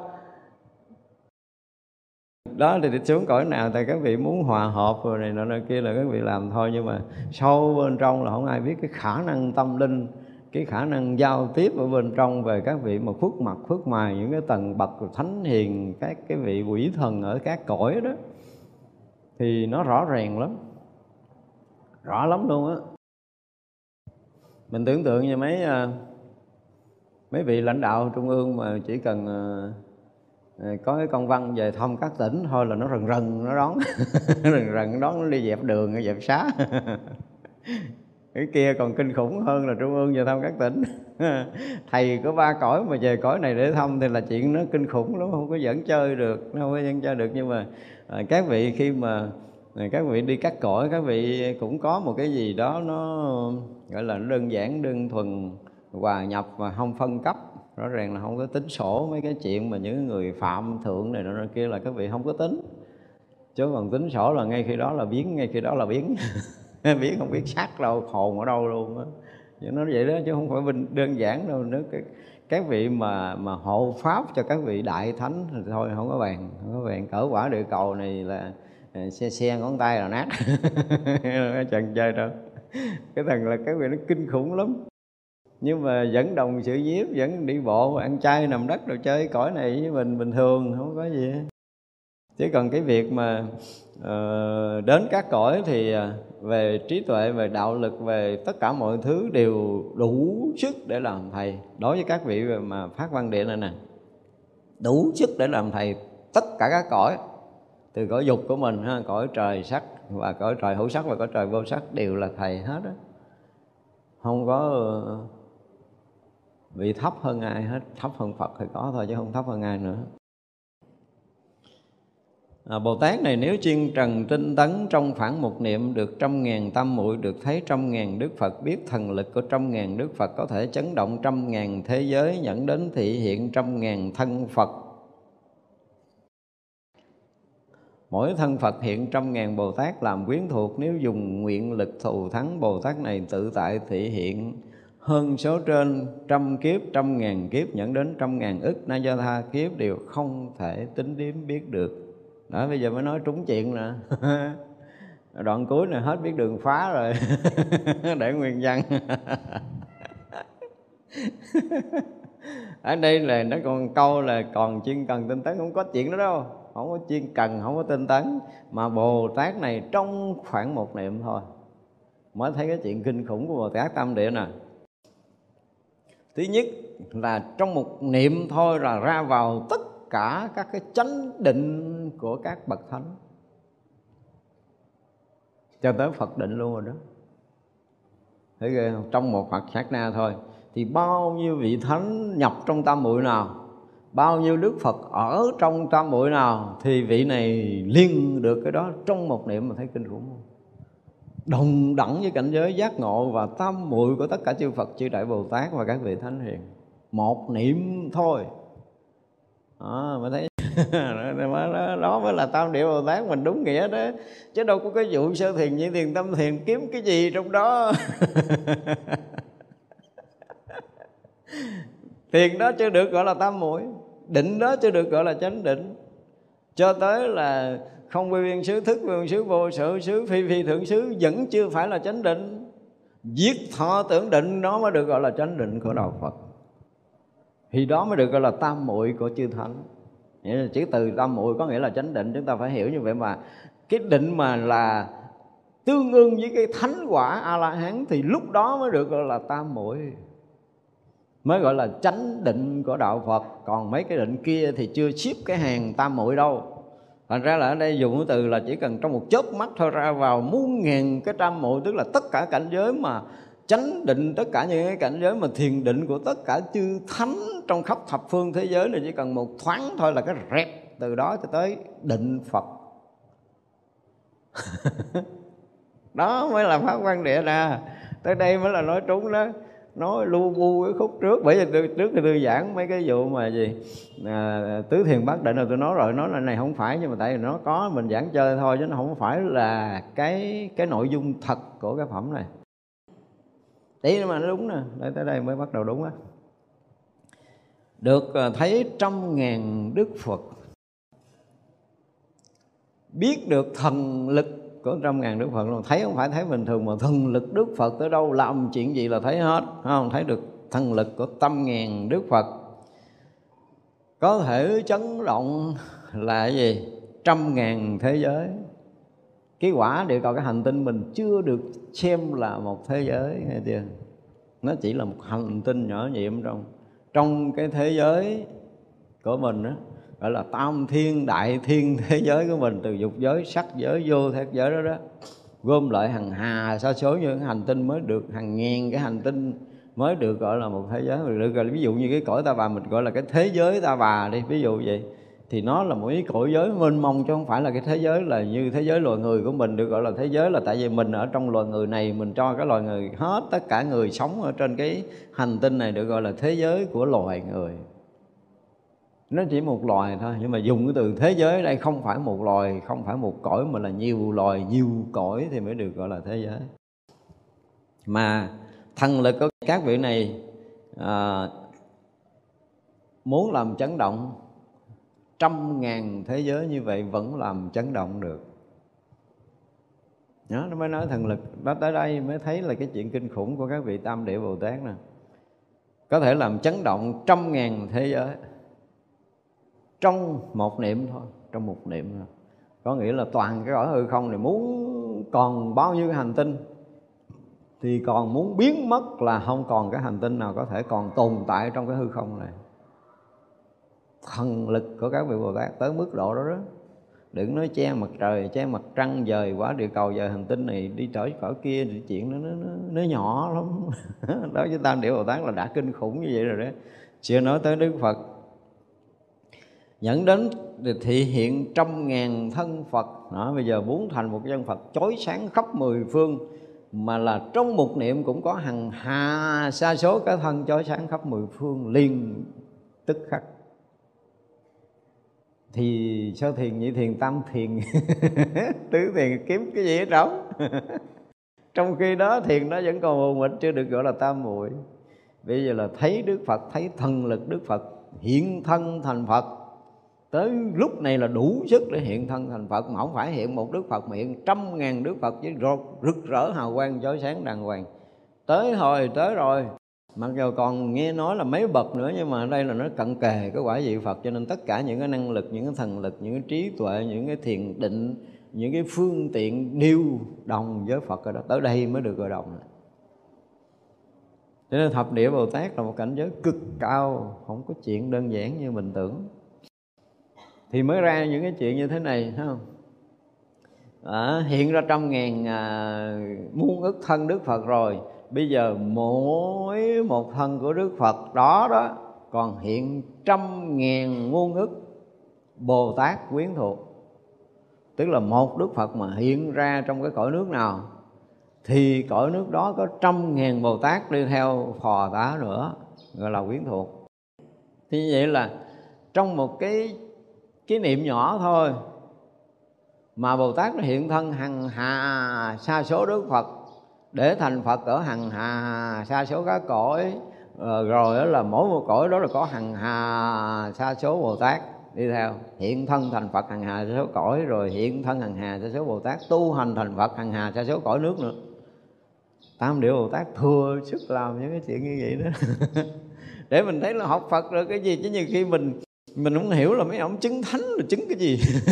Tới đây mình mới thấy đó là cái thần lực của các vị cho đến mức độ đó, đó là nó vượt quá sức tưởng tượng của cái cõi của mình. Cõi của mình thì không có bàn cái gì, trên nguyên cái cõi dục này không có bàn cái gì hết đó.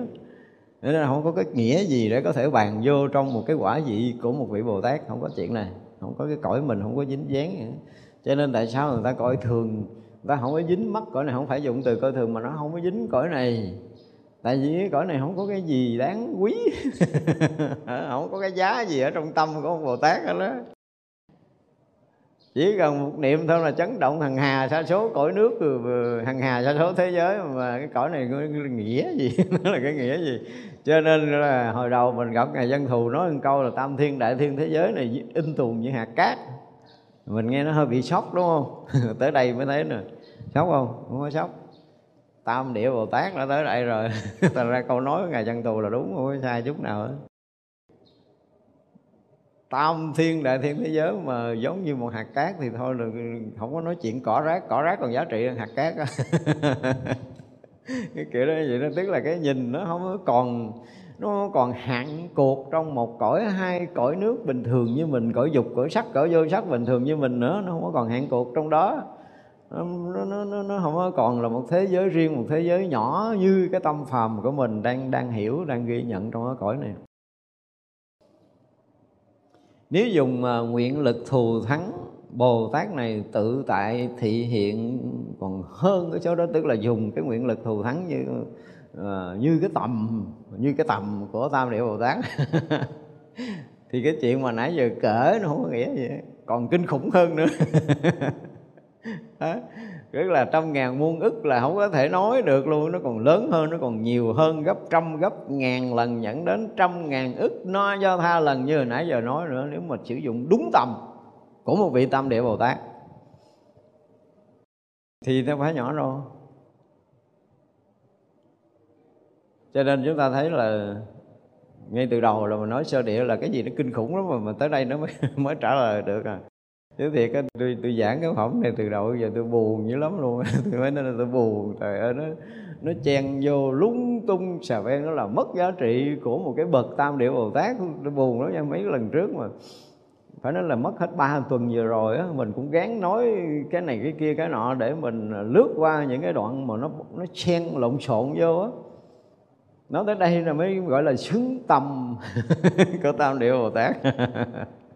Chỉ cần một niệm nhỏ thôi là chấn động hằng hà sa số thế giới, và chỉ cần một niệm nhỏ thôi là có thể thành tất cả các vị Phật ở trong quá khứ, hiện tại và vị lai. Và mỗi một Đức Phật còn hiện ra hằng hà sa số chư vị Bồ Tát quyến thuộc, và có thể làm mất đi hằng hà sa số thế giới khắp thập phương thế giới để tái dựng lại hằng hà sa số thế giới mới ở khắp thập phương thế giới mình, trong cái tầm ảnh hưởng giáo hóa của mình nữa. Nói như vậy nữa. Thì đó mới là xứng Bồ Tát Tam Địa của mình chứ, trời đất ơi. Đọc hôm nay nó buồn gần chết luôn. Tới đây mà phải nè. Đó thì những cái đoạn này nó không biết đường chen vô, nó không biết phá kiểu nào. Thành ra thấy còn nguyên văn có giá trị à.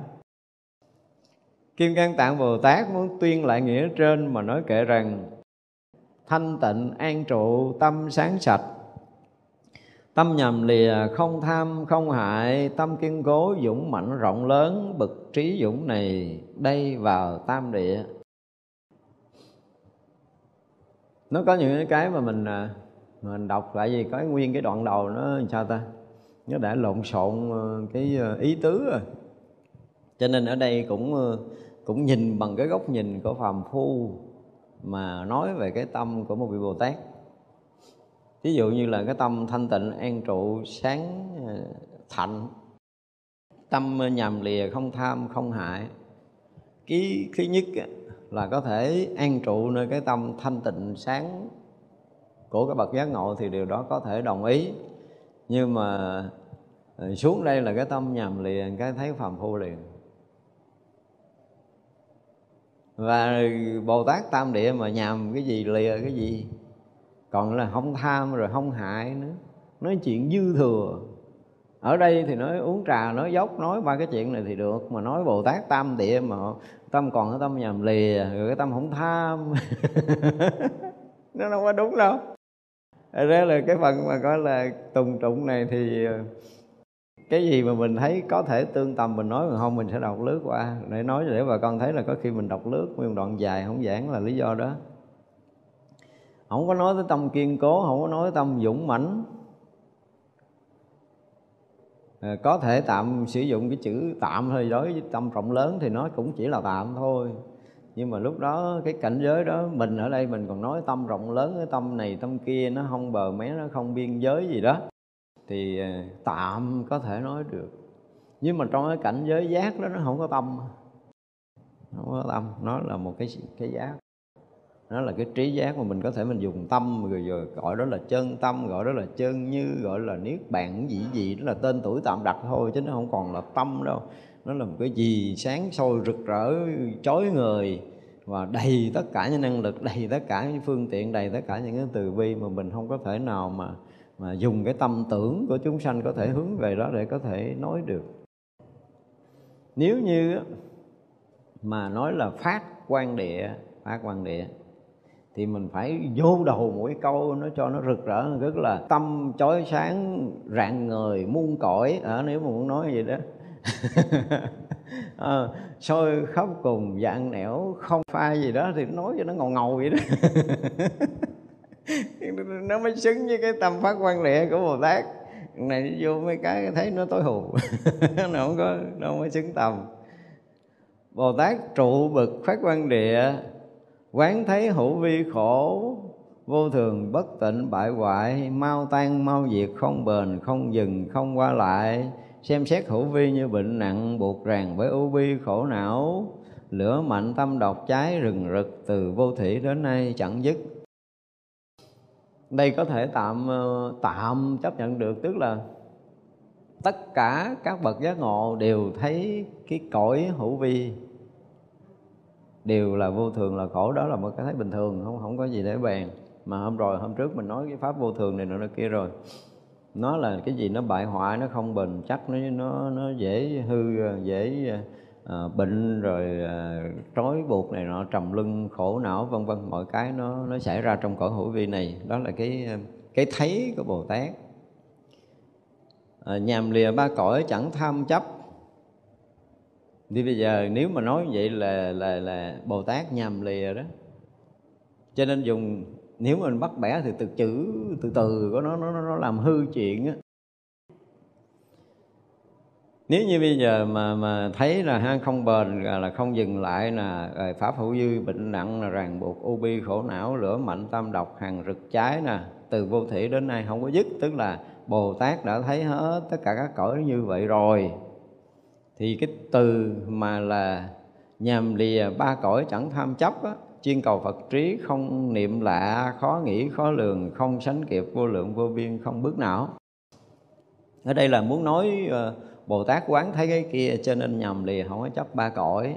Ý đoạn này nó nói như vậy, nhưng mà không phải Bồ Tát đã thấy cái này, hiểu chưa, đã biết rõ cái này, mà dùng cái từ là đã vượt thoát cái này từ lúc đã chấm dứt cái ngã chấp. Nếu muốn nói là phải nói như vậy, tức là từ lúc chứng thánh quả A-la-hán là đã chấm dứt tất cả những cái khổ bao, những ràng buộc u bi, rồi là hãm hại gì đó đã chấm dứt rồi. Tham chấp ngã này nọ kia là khi mình đã chấm dứt cái ngã rồi thì không có tham chấp ở đây. Mà còn nói chuyện mà lìa ba cõi chẳng có tham chấp là muốn nói tới cái gì? Cái người chưa chứng thánh. Bây giờ tu để chứng thánh quả A-la-hán thì câu này có thể đặt vào đây được. Nhưng mà đã là tam địa Bồ Tát rồi thì không có cái chuyện là các ông này nhằm lìa ba cõi, không có tham chấp. Nói đó chắc nói mấy ông thầy, mấy sư cô hay là mấy Phật tử đi chùa thì được, đúng không? Tức là mình đây mà khen vậy nó trúng á. Nhưng mà Bồ Tát khen vậy không phải. Kinh thường mấy Bồ Tát dùng cái tâm phàm và cao tụng Bồ Tát. Mà ở đây là Ngài Kim Cang Tạng nói chứ không phải người phàm. Cho nên bây giờ nó sen trên kia đã rồi, bây giờ xuống đây không biết sen gì thì cũng sen cái kiểu phàm phu nữa. Nói chuyện tiếp tục cái kiểu của phàm phu, đem ở tâm phàm mà đi khen một ông thánh thì nó không có trúng ở đâu hết á. Cho nên mà chúng ta sẽ đọc lướt qua này, không có giải thích. Thấy Phật trí rồi thương chúng sanh, cô độc không chỗ nương cứu hộ, ba độc cháy hừng thường thiếu thốn, ở ngục ba cõi luôn chịu khổ. Cái câu đầu tiên thì trúng, có nghĩa là Bồ Tát tam địa thấy rõ Phật trí. Mà ở nơi Phật trí là bất sanh bất nhiễm, bất cấu, bất tịnh, bất tăng, bất nhiễm, và viên mãn tròn đầy gì đó là mình hiểu rồi, đúng không? Cho nên nó là thấy rõ chúng sanh cô độc, không có chỗ để nương tựa. Nó giống như sống chung chùa nhưng mà vẫn thấy cô độc, cô đơn. Rồi là kiếm người kết bạn, kết nghĩa, kết thân, kết gì đó. Kết thân rồi kết thù cũng có, đủ thứ hết. Cô đơn mà. Kết bè, kết phái đủ. Cái con người ta không bao giờ cảm giác là khi mình ở một mình là mình cảm giác nó hạnh phúc, nó tự do, nó tự tại, nó không bị ràng buộc, nó không bị câu thúc, nó không bị vướng cái gì, hiểu không? Không ai cảm giác cái đó là ngon hết á. Nhưng mà có ai đó nói chuyện để vui, có ai làm gì để vui, gì đó nói chuyện như là tâm sự, kể lể chuyện xưa, chuyện cũ, đi du lịch với nhau, gì đó, nó cảm giác nó vui. Chứ còn chưa bao giờ ngồi tại chỗ để vui mình. Không có cái khả năng đó, không có khả năng tự vui đó. Mình ngồi hồi cái cũng nhớ chuyện quá khứ, cũng khóc sụt sùi mình. Chứ còn mình chưa bao giờ ngồi mình là một mình. Mình là từng khoảnh khắc hiện hữu là sự hiện tiền sáng suốt, chói ngời, rỗng lặng, thênh thang trùm khóc. Mình không có cái đó. Còn chúng sanh thì cũng không có cái đó, cho nên là cảm giác lúc nào cũng cô đơn, rồi kiếm bạn, rồi kiếm này kiếm kia. Chứ bao giờ mình dám sống mình không? Không có. Tại vì mình không có cái gì ở trong mình để vui, cho nên muốn tìm nguồn vui bên ngoài. Ra là chúng sanh luôn luôn cô độc và không có chỗ nương. Ra cái ngày mà mình quy y Tam Bảo là mình bắt đầu mình nương Phật, nương Pháp, nương Tăng, tức là kiếm chỗ nương. Bắt đầu kiếm chỗ nương. Rồi ba độc trái hừng hực, tức là tham sân si lúc nào cũng ngọc ở nơi tâm, không bao giờ dừng. Và luôn thấy thiếu, chưa bao giờ mình thấy đủ. Vì đó là cái tâm bệnh của chúng sanh rồi.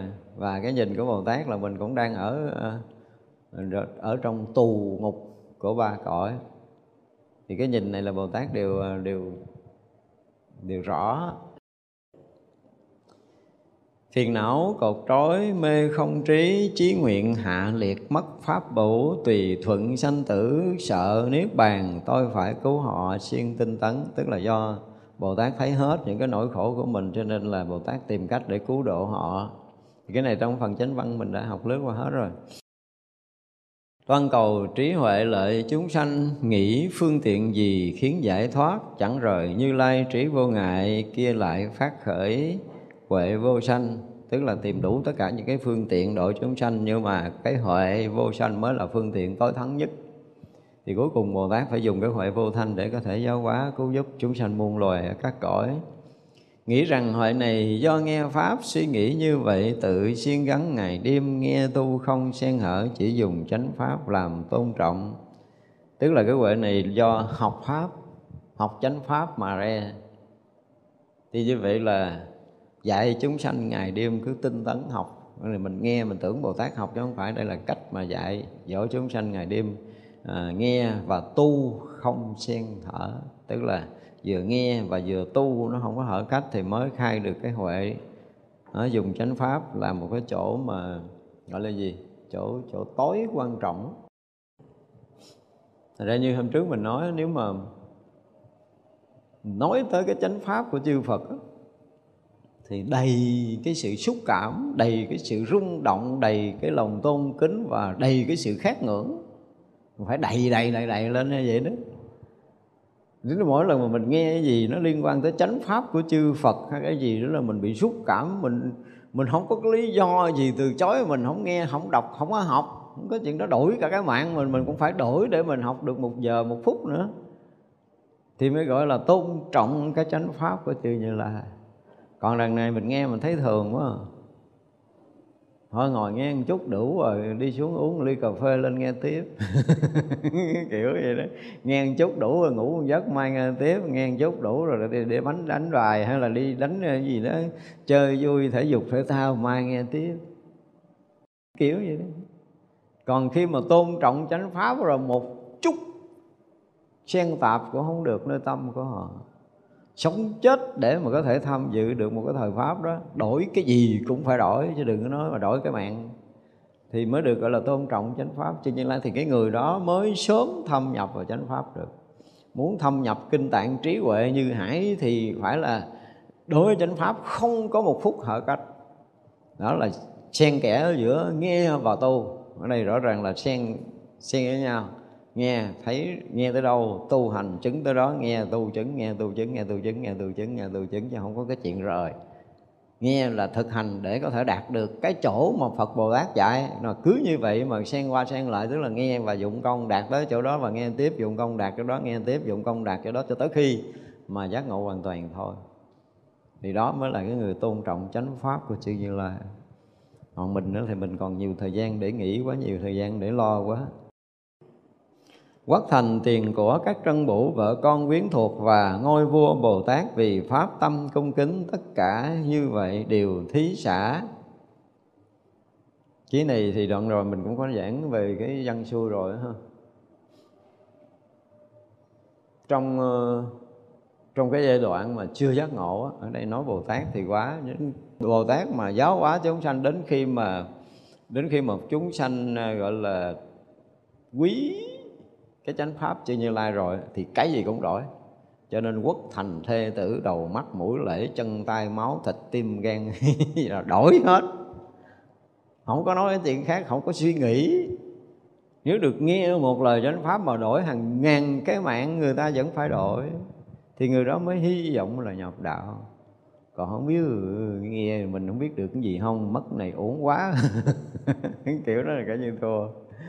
Bỏ một ngày làm uổng quá, bỏ một giờ làm uổng quá, gì đó uổng quá, mất thời gian uổng quá. Vì rõ ràng là quý kia hơn quý chánh pháp. Mạng còn có thể bỏ mà nói chi mấy chuyện khác. Cho nên là tất cả những của cải rồi đây dụng từ là vợ con quyến thuộc, là ngay cả ngôi vua, rồi đó là đầu mắt mũi lưỡi răng tay chân xương tủy tim máu thịt thí xả chưa là khó, chỉ cho nghe pháp mới là khó. Thì có nói cho bố thí để ngộ đạo là bố thí liền, đúng không? Nhưng mà mình bố thí hàng ngàn kiếp mình mới ngộ được một lời của Đức Phật đúng là khó như vậy đấy. Thế nên mình cũng thấy rất là quý, cho nên đánh đổi tất cả để được chánh pháp. Nếu mà trong đời này mình chưa có cái tâm phải đổi tất cả để được chánh pháp, thì biết rằng mình chưa có tôn trọng quý kính chánh pháp của chư Như Lai. Và như vậy thì để mình phải hiểu được chánh pháp chư Như Lai, thâm nhập trong chánh pháp chư Như Lai là một điều cực kỳ khó khăn với mình trong đời này. Đừng nói tôi tu hoài mà tôi không thấy gì hết. Có tu không? Hỏi lại mình có tu không? Mình xả ly được cái gì? Mình không dính mắc được cái gì? Chuyện đầu tiên là đối với cái thân này, mình dính mắc từ hồi mình tu. Bây giờ nói họ hỏi ngược lên nè, từ hồi mình tu cho tới giờ phút này mình xả ly cái sự chấp trước nơi thân được bao nhiêu phần tỷ lần rồi? Bao nhiêu phần tỷ thôi chứ đừng nói phần trăm nó rớt được miếng nào về cái chuyện chấp thân chứ, đúng không? Mình xét lại đi, thì cái đó mới gọi là mình tu chứ. Mình gọi là xả ly, cái sự xả ly tức là mình không còn vướng chấp nữa. Cái nghĩa nó như vậy đi, tức là bây giờ đối với thân mình còn vướng chấp không? Mất bao nhiêu cái phần vướng chấp về thân, mất bao nhiêu cái phần vướng chấp về tâm, mất bao nhiêu cái phần vướng chấp về của cải tài sản, vật chất. Đó mình hỏi lại đi, mình mất nhiêu, mình xả lượng nhiêu, nó rớt nhiêu rồi? Rớt nhiêu rồi? Mình nghĩ lại đi, để mình thấy là rõ ràng mình còn cái gì đó phải thủ, còn cái gì đó phải giữ cái của mình, là giữ cái của mình, tức là mình và của cải của mình, cái gì đó thuộc về cái quyền riêng tư của mình, cái quyền sở hữu của mình, gì đủ thứ. Còn nhiều cái để mình phải thủ giữ, mình chưa có chịu thật sự là buông tay để có thể đổi được chánh pháp của chư Như Lai. Chúng ta chưa làm được điều này.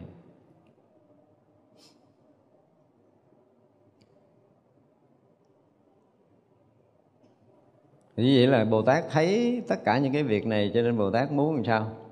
Muốn chúng ta vượt thoát. Vì cái nghĩ cứu thoát tất cả chúng ta, mà muốn tất cả chúng ta đều phải xả ly tất cả những cái gì liên quan tới ngã và ngã sở. Nói là bố thí quất thành thê tử vợ con đầu mắt tủy não, có nghĩa là gì? Đầu mắt tủy não là thuộc về cái ngã của mình, cái thân của mình bị chấp, và những cái của cải vật chất, những cái quyến thuộc thân bằng của mình là mình sẽ mất. Cái người xuất gia trong cái bài kệ cắt ái từ sở thân. Chưa nói cái câu sao xuất gia hoàng thánh đạo thì nghe cái câu mà cắt ái từ sở thân thôi.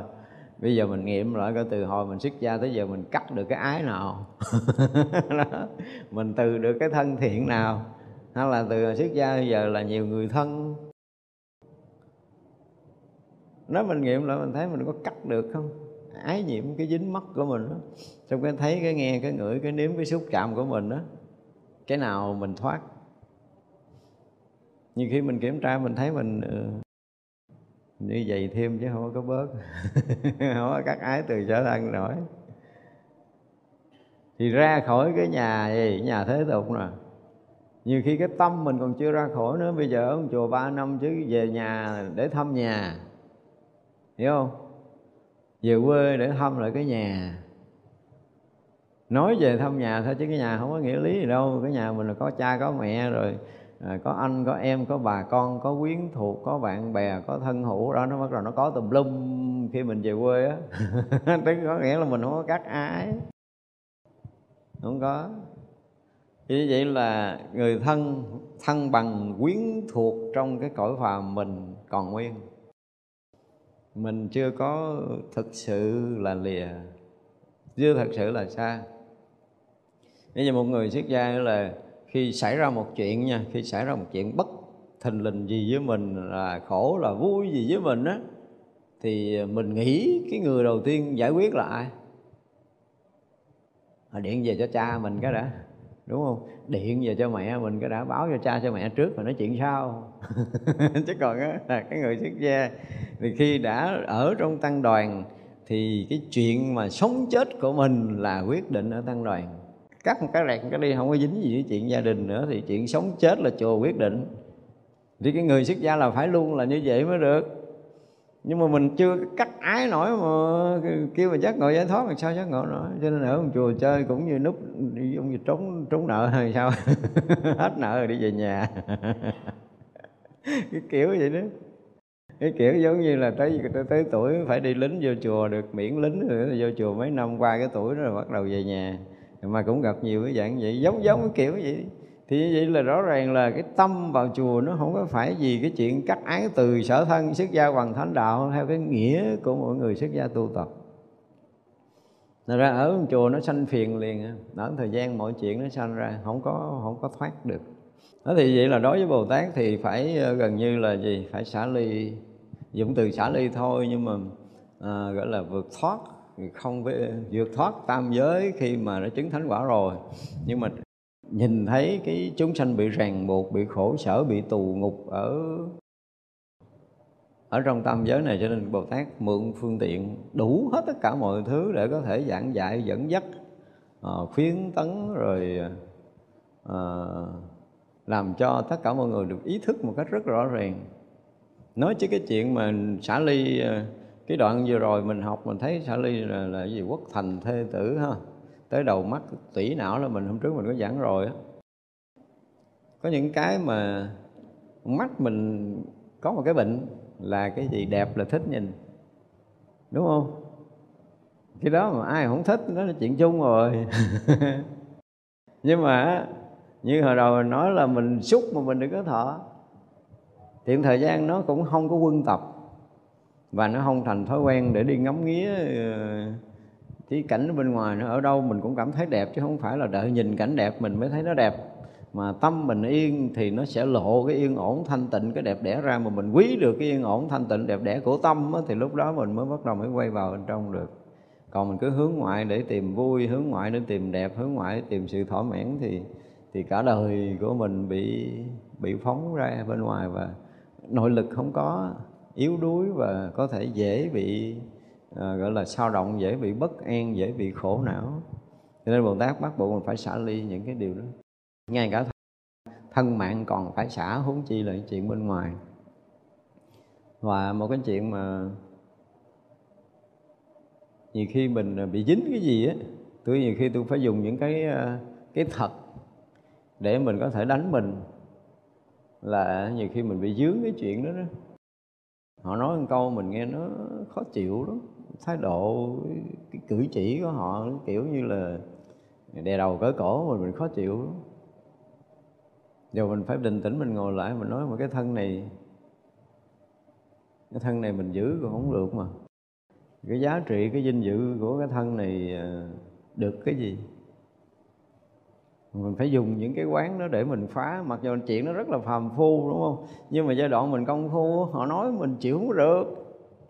Mình nói mình chịu không được, tức lắm, tức tự nhiên ngủ mình thức dậy bị sặc đó. Ngồi dậy tức đến cái mức độ đó chứ không phải tức vừa.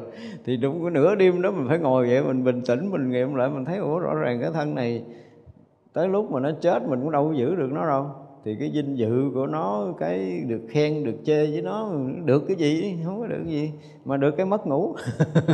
Được cái tức mất ngủ hả? Được cái khổ, được cái bất an, được cái phiền não, chứ mà được cái gì hơn đâu.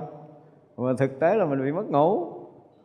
Rồi thì mình nghiệm tới cái hồi mà công phu nó dở thì mình phải dùng những cái đó để mình quán, để mình có thể cắt được cái nỗi bất an đau khổ đó. Mà không phải cắt được đâu, nó cũng lắng chìm thôi.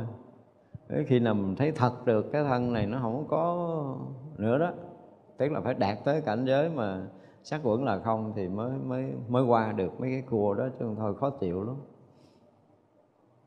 chịu lắm. Hồi mà những cái giai đoạn tu tập đó thì nếu mà mình ngồi mình kể những cái lúc mà mình phải qua những cái khúc quanh một lời của người ta thôi, một cái sự khinh thường của người ta thôi, nhiều khi á mà ở từ xa mình đi gần tới mình nghe họ khạc nhổ cái thôi là mình đã khó chịu rồi. Kiểu chấp vậy đó, kiểu nó khinh thường mình, thấy mình nó nhổ nước miếng. Kiểu mình khó chịu lắm, tức lắm. Những hình ảnh đó nó in trong đầu của mình tới mấy ngày, ăn không được, nuốt không được, cứ nhớ tới là nghe nó ói máu lên. Nên nó khó chịu lắm. Những cái chỗ mà mình dính mắt mình thấy sau này mình ngồi lại mình cũng mắc cười, nhưng mà nó cũng là những cái bài học sống động cho mình đúng không? Nhưng mà đó, trong những cái giai đoạn tu tập đó thì mình phải ngồi, mình phải quán sát, mình phải loại cho được những cái chuyện đó ra, chứ không phải dễ mà ra đâu.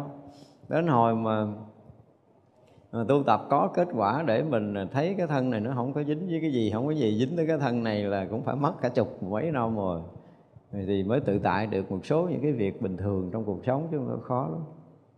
Nên là nhưng mà giai đoạn đầu là chúng ta phải dùng những cái phản biện thực tế để mình nghiệm. Nếu bây giờ lỡ đang mà nửa đêm thức dậy rồi nuốt cái cục tức nó không xuống, nghẹt họng chết trong cái uất ức đó thì sao? Đó, mình phải đặt vấn đề đó đi. Tức quá trời quá đất, nuốt không xuống, nghẹt họng chết thì giờ tính sao đây? Chết trong cái uất ức thì mình đi đâu về đâu? Thì muốn đi trong cái mù mịt uất ức hay là muốn đi trong cái thanh thản nhẹ nhàng đó, mình phải đặt vấn đề mình để mình có một câu trả lời, chứ không lẽ đem đây tức cái bà đó hoài. Đúng không? Nó có nhiều điều mình cũng phải như vậy đó.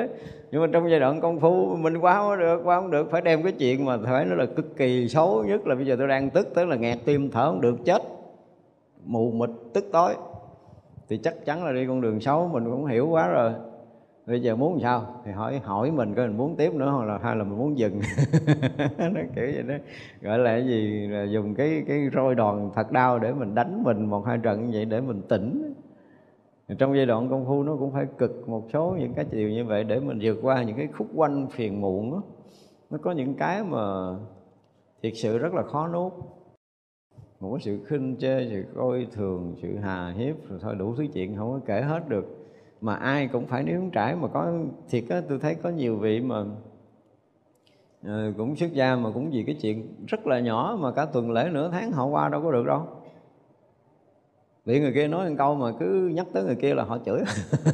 Họ tức lên đó, nhắc tới nghe tên là sôi máu. Nghe tên là sôi máu, kiểu như vậy thì tu sao được nữa. Nhưng mà nhiều người cũng được mình nhắc tới nhắc lui, nhưng mà họ không bỏ là lý do là họ không thoát ra được. Họ bị chấp mắc ở trong đó, không có dễ gì thoát đâu.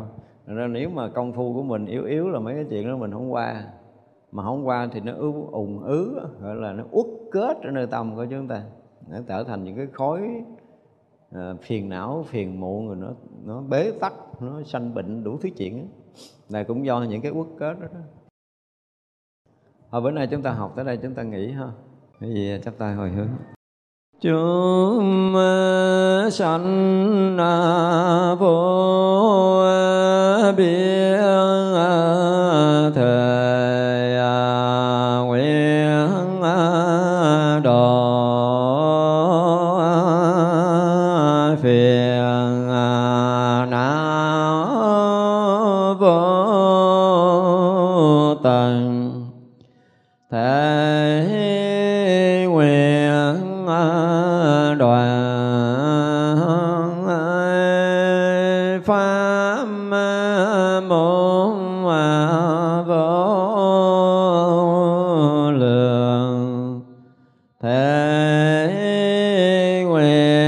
Thế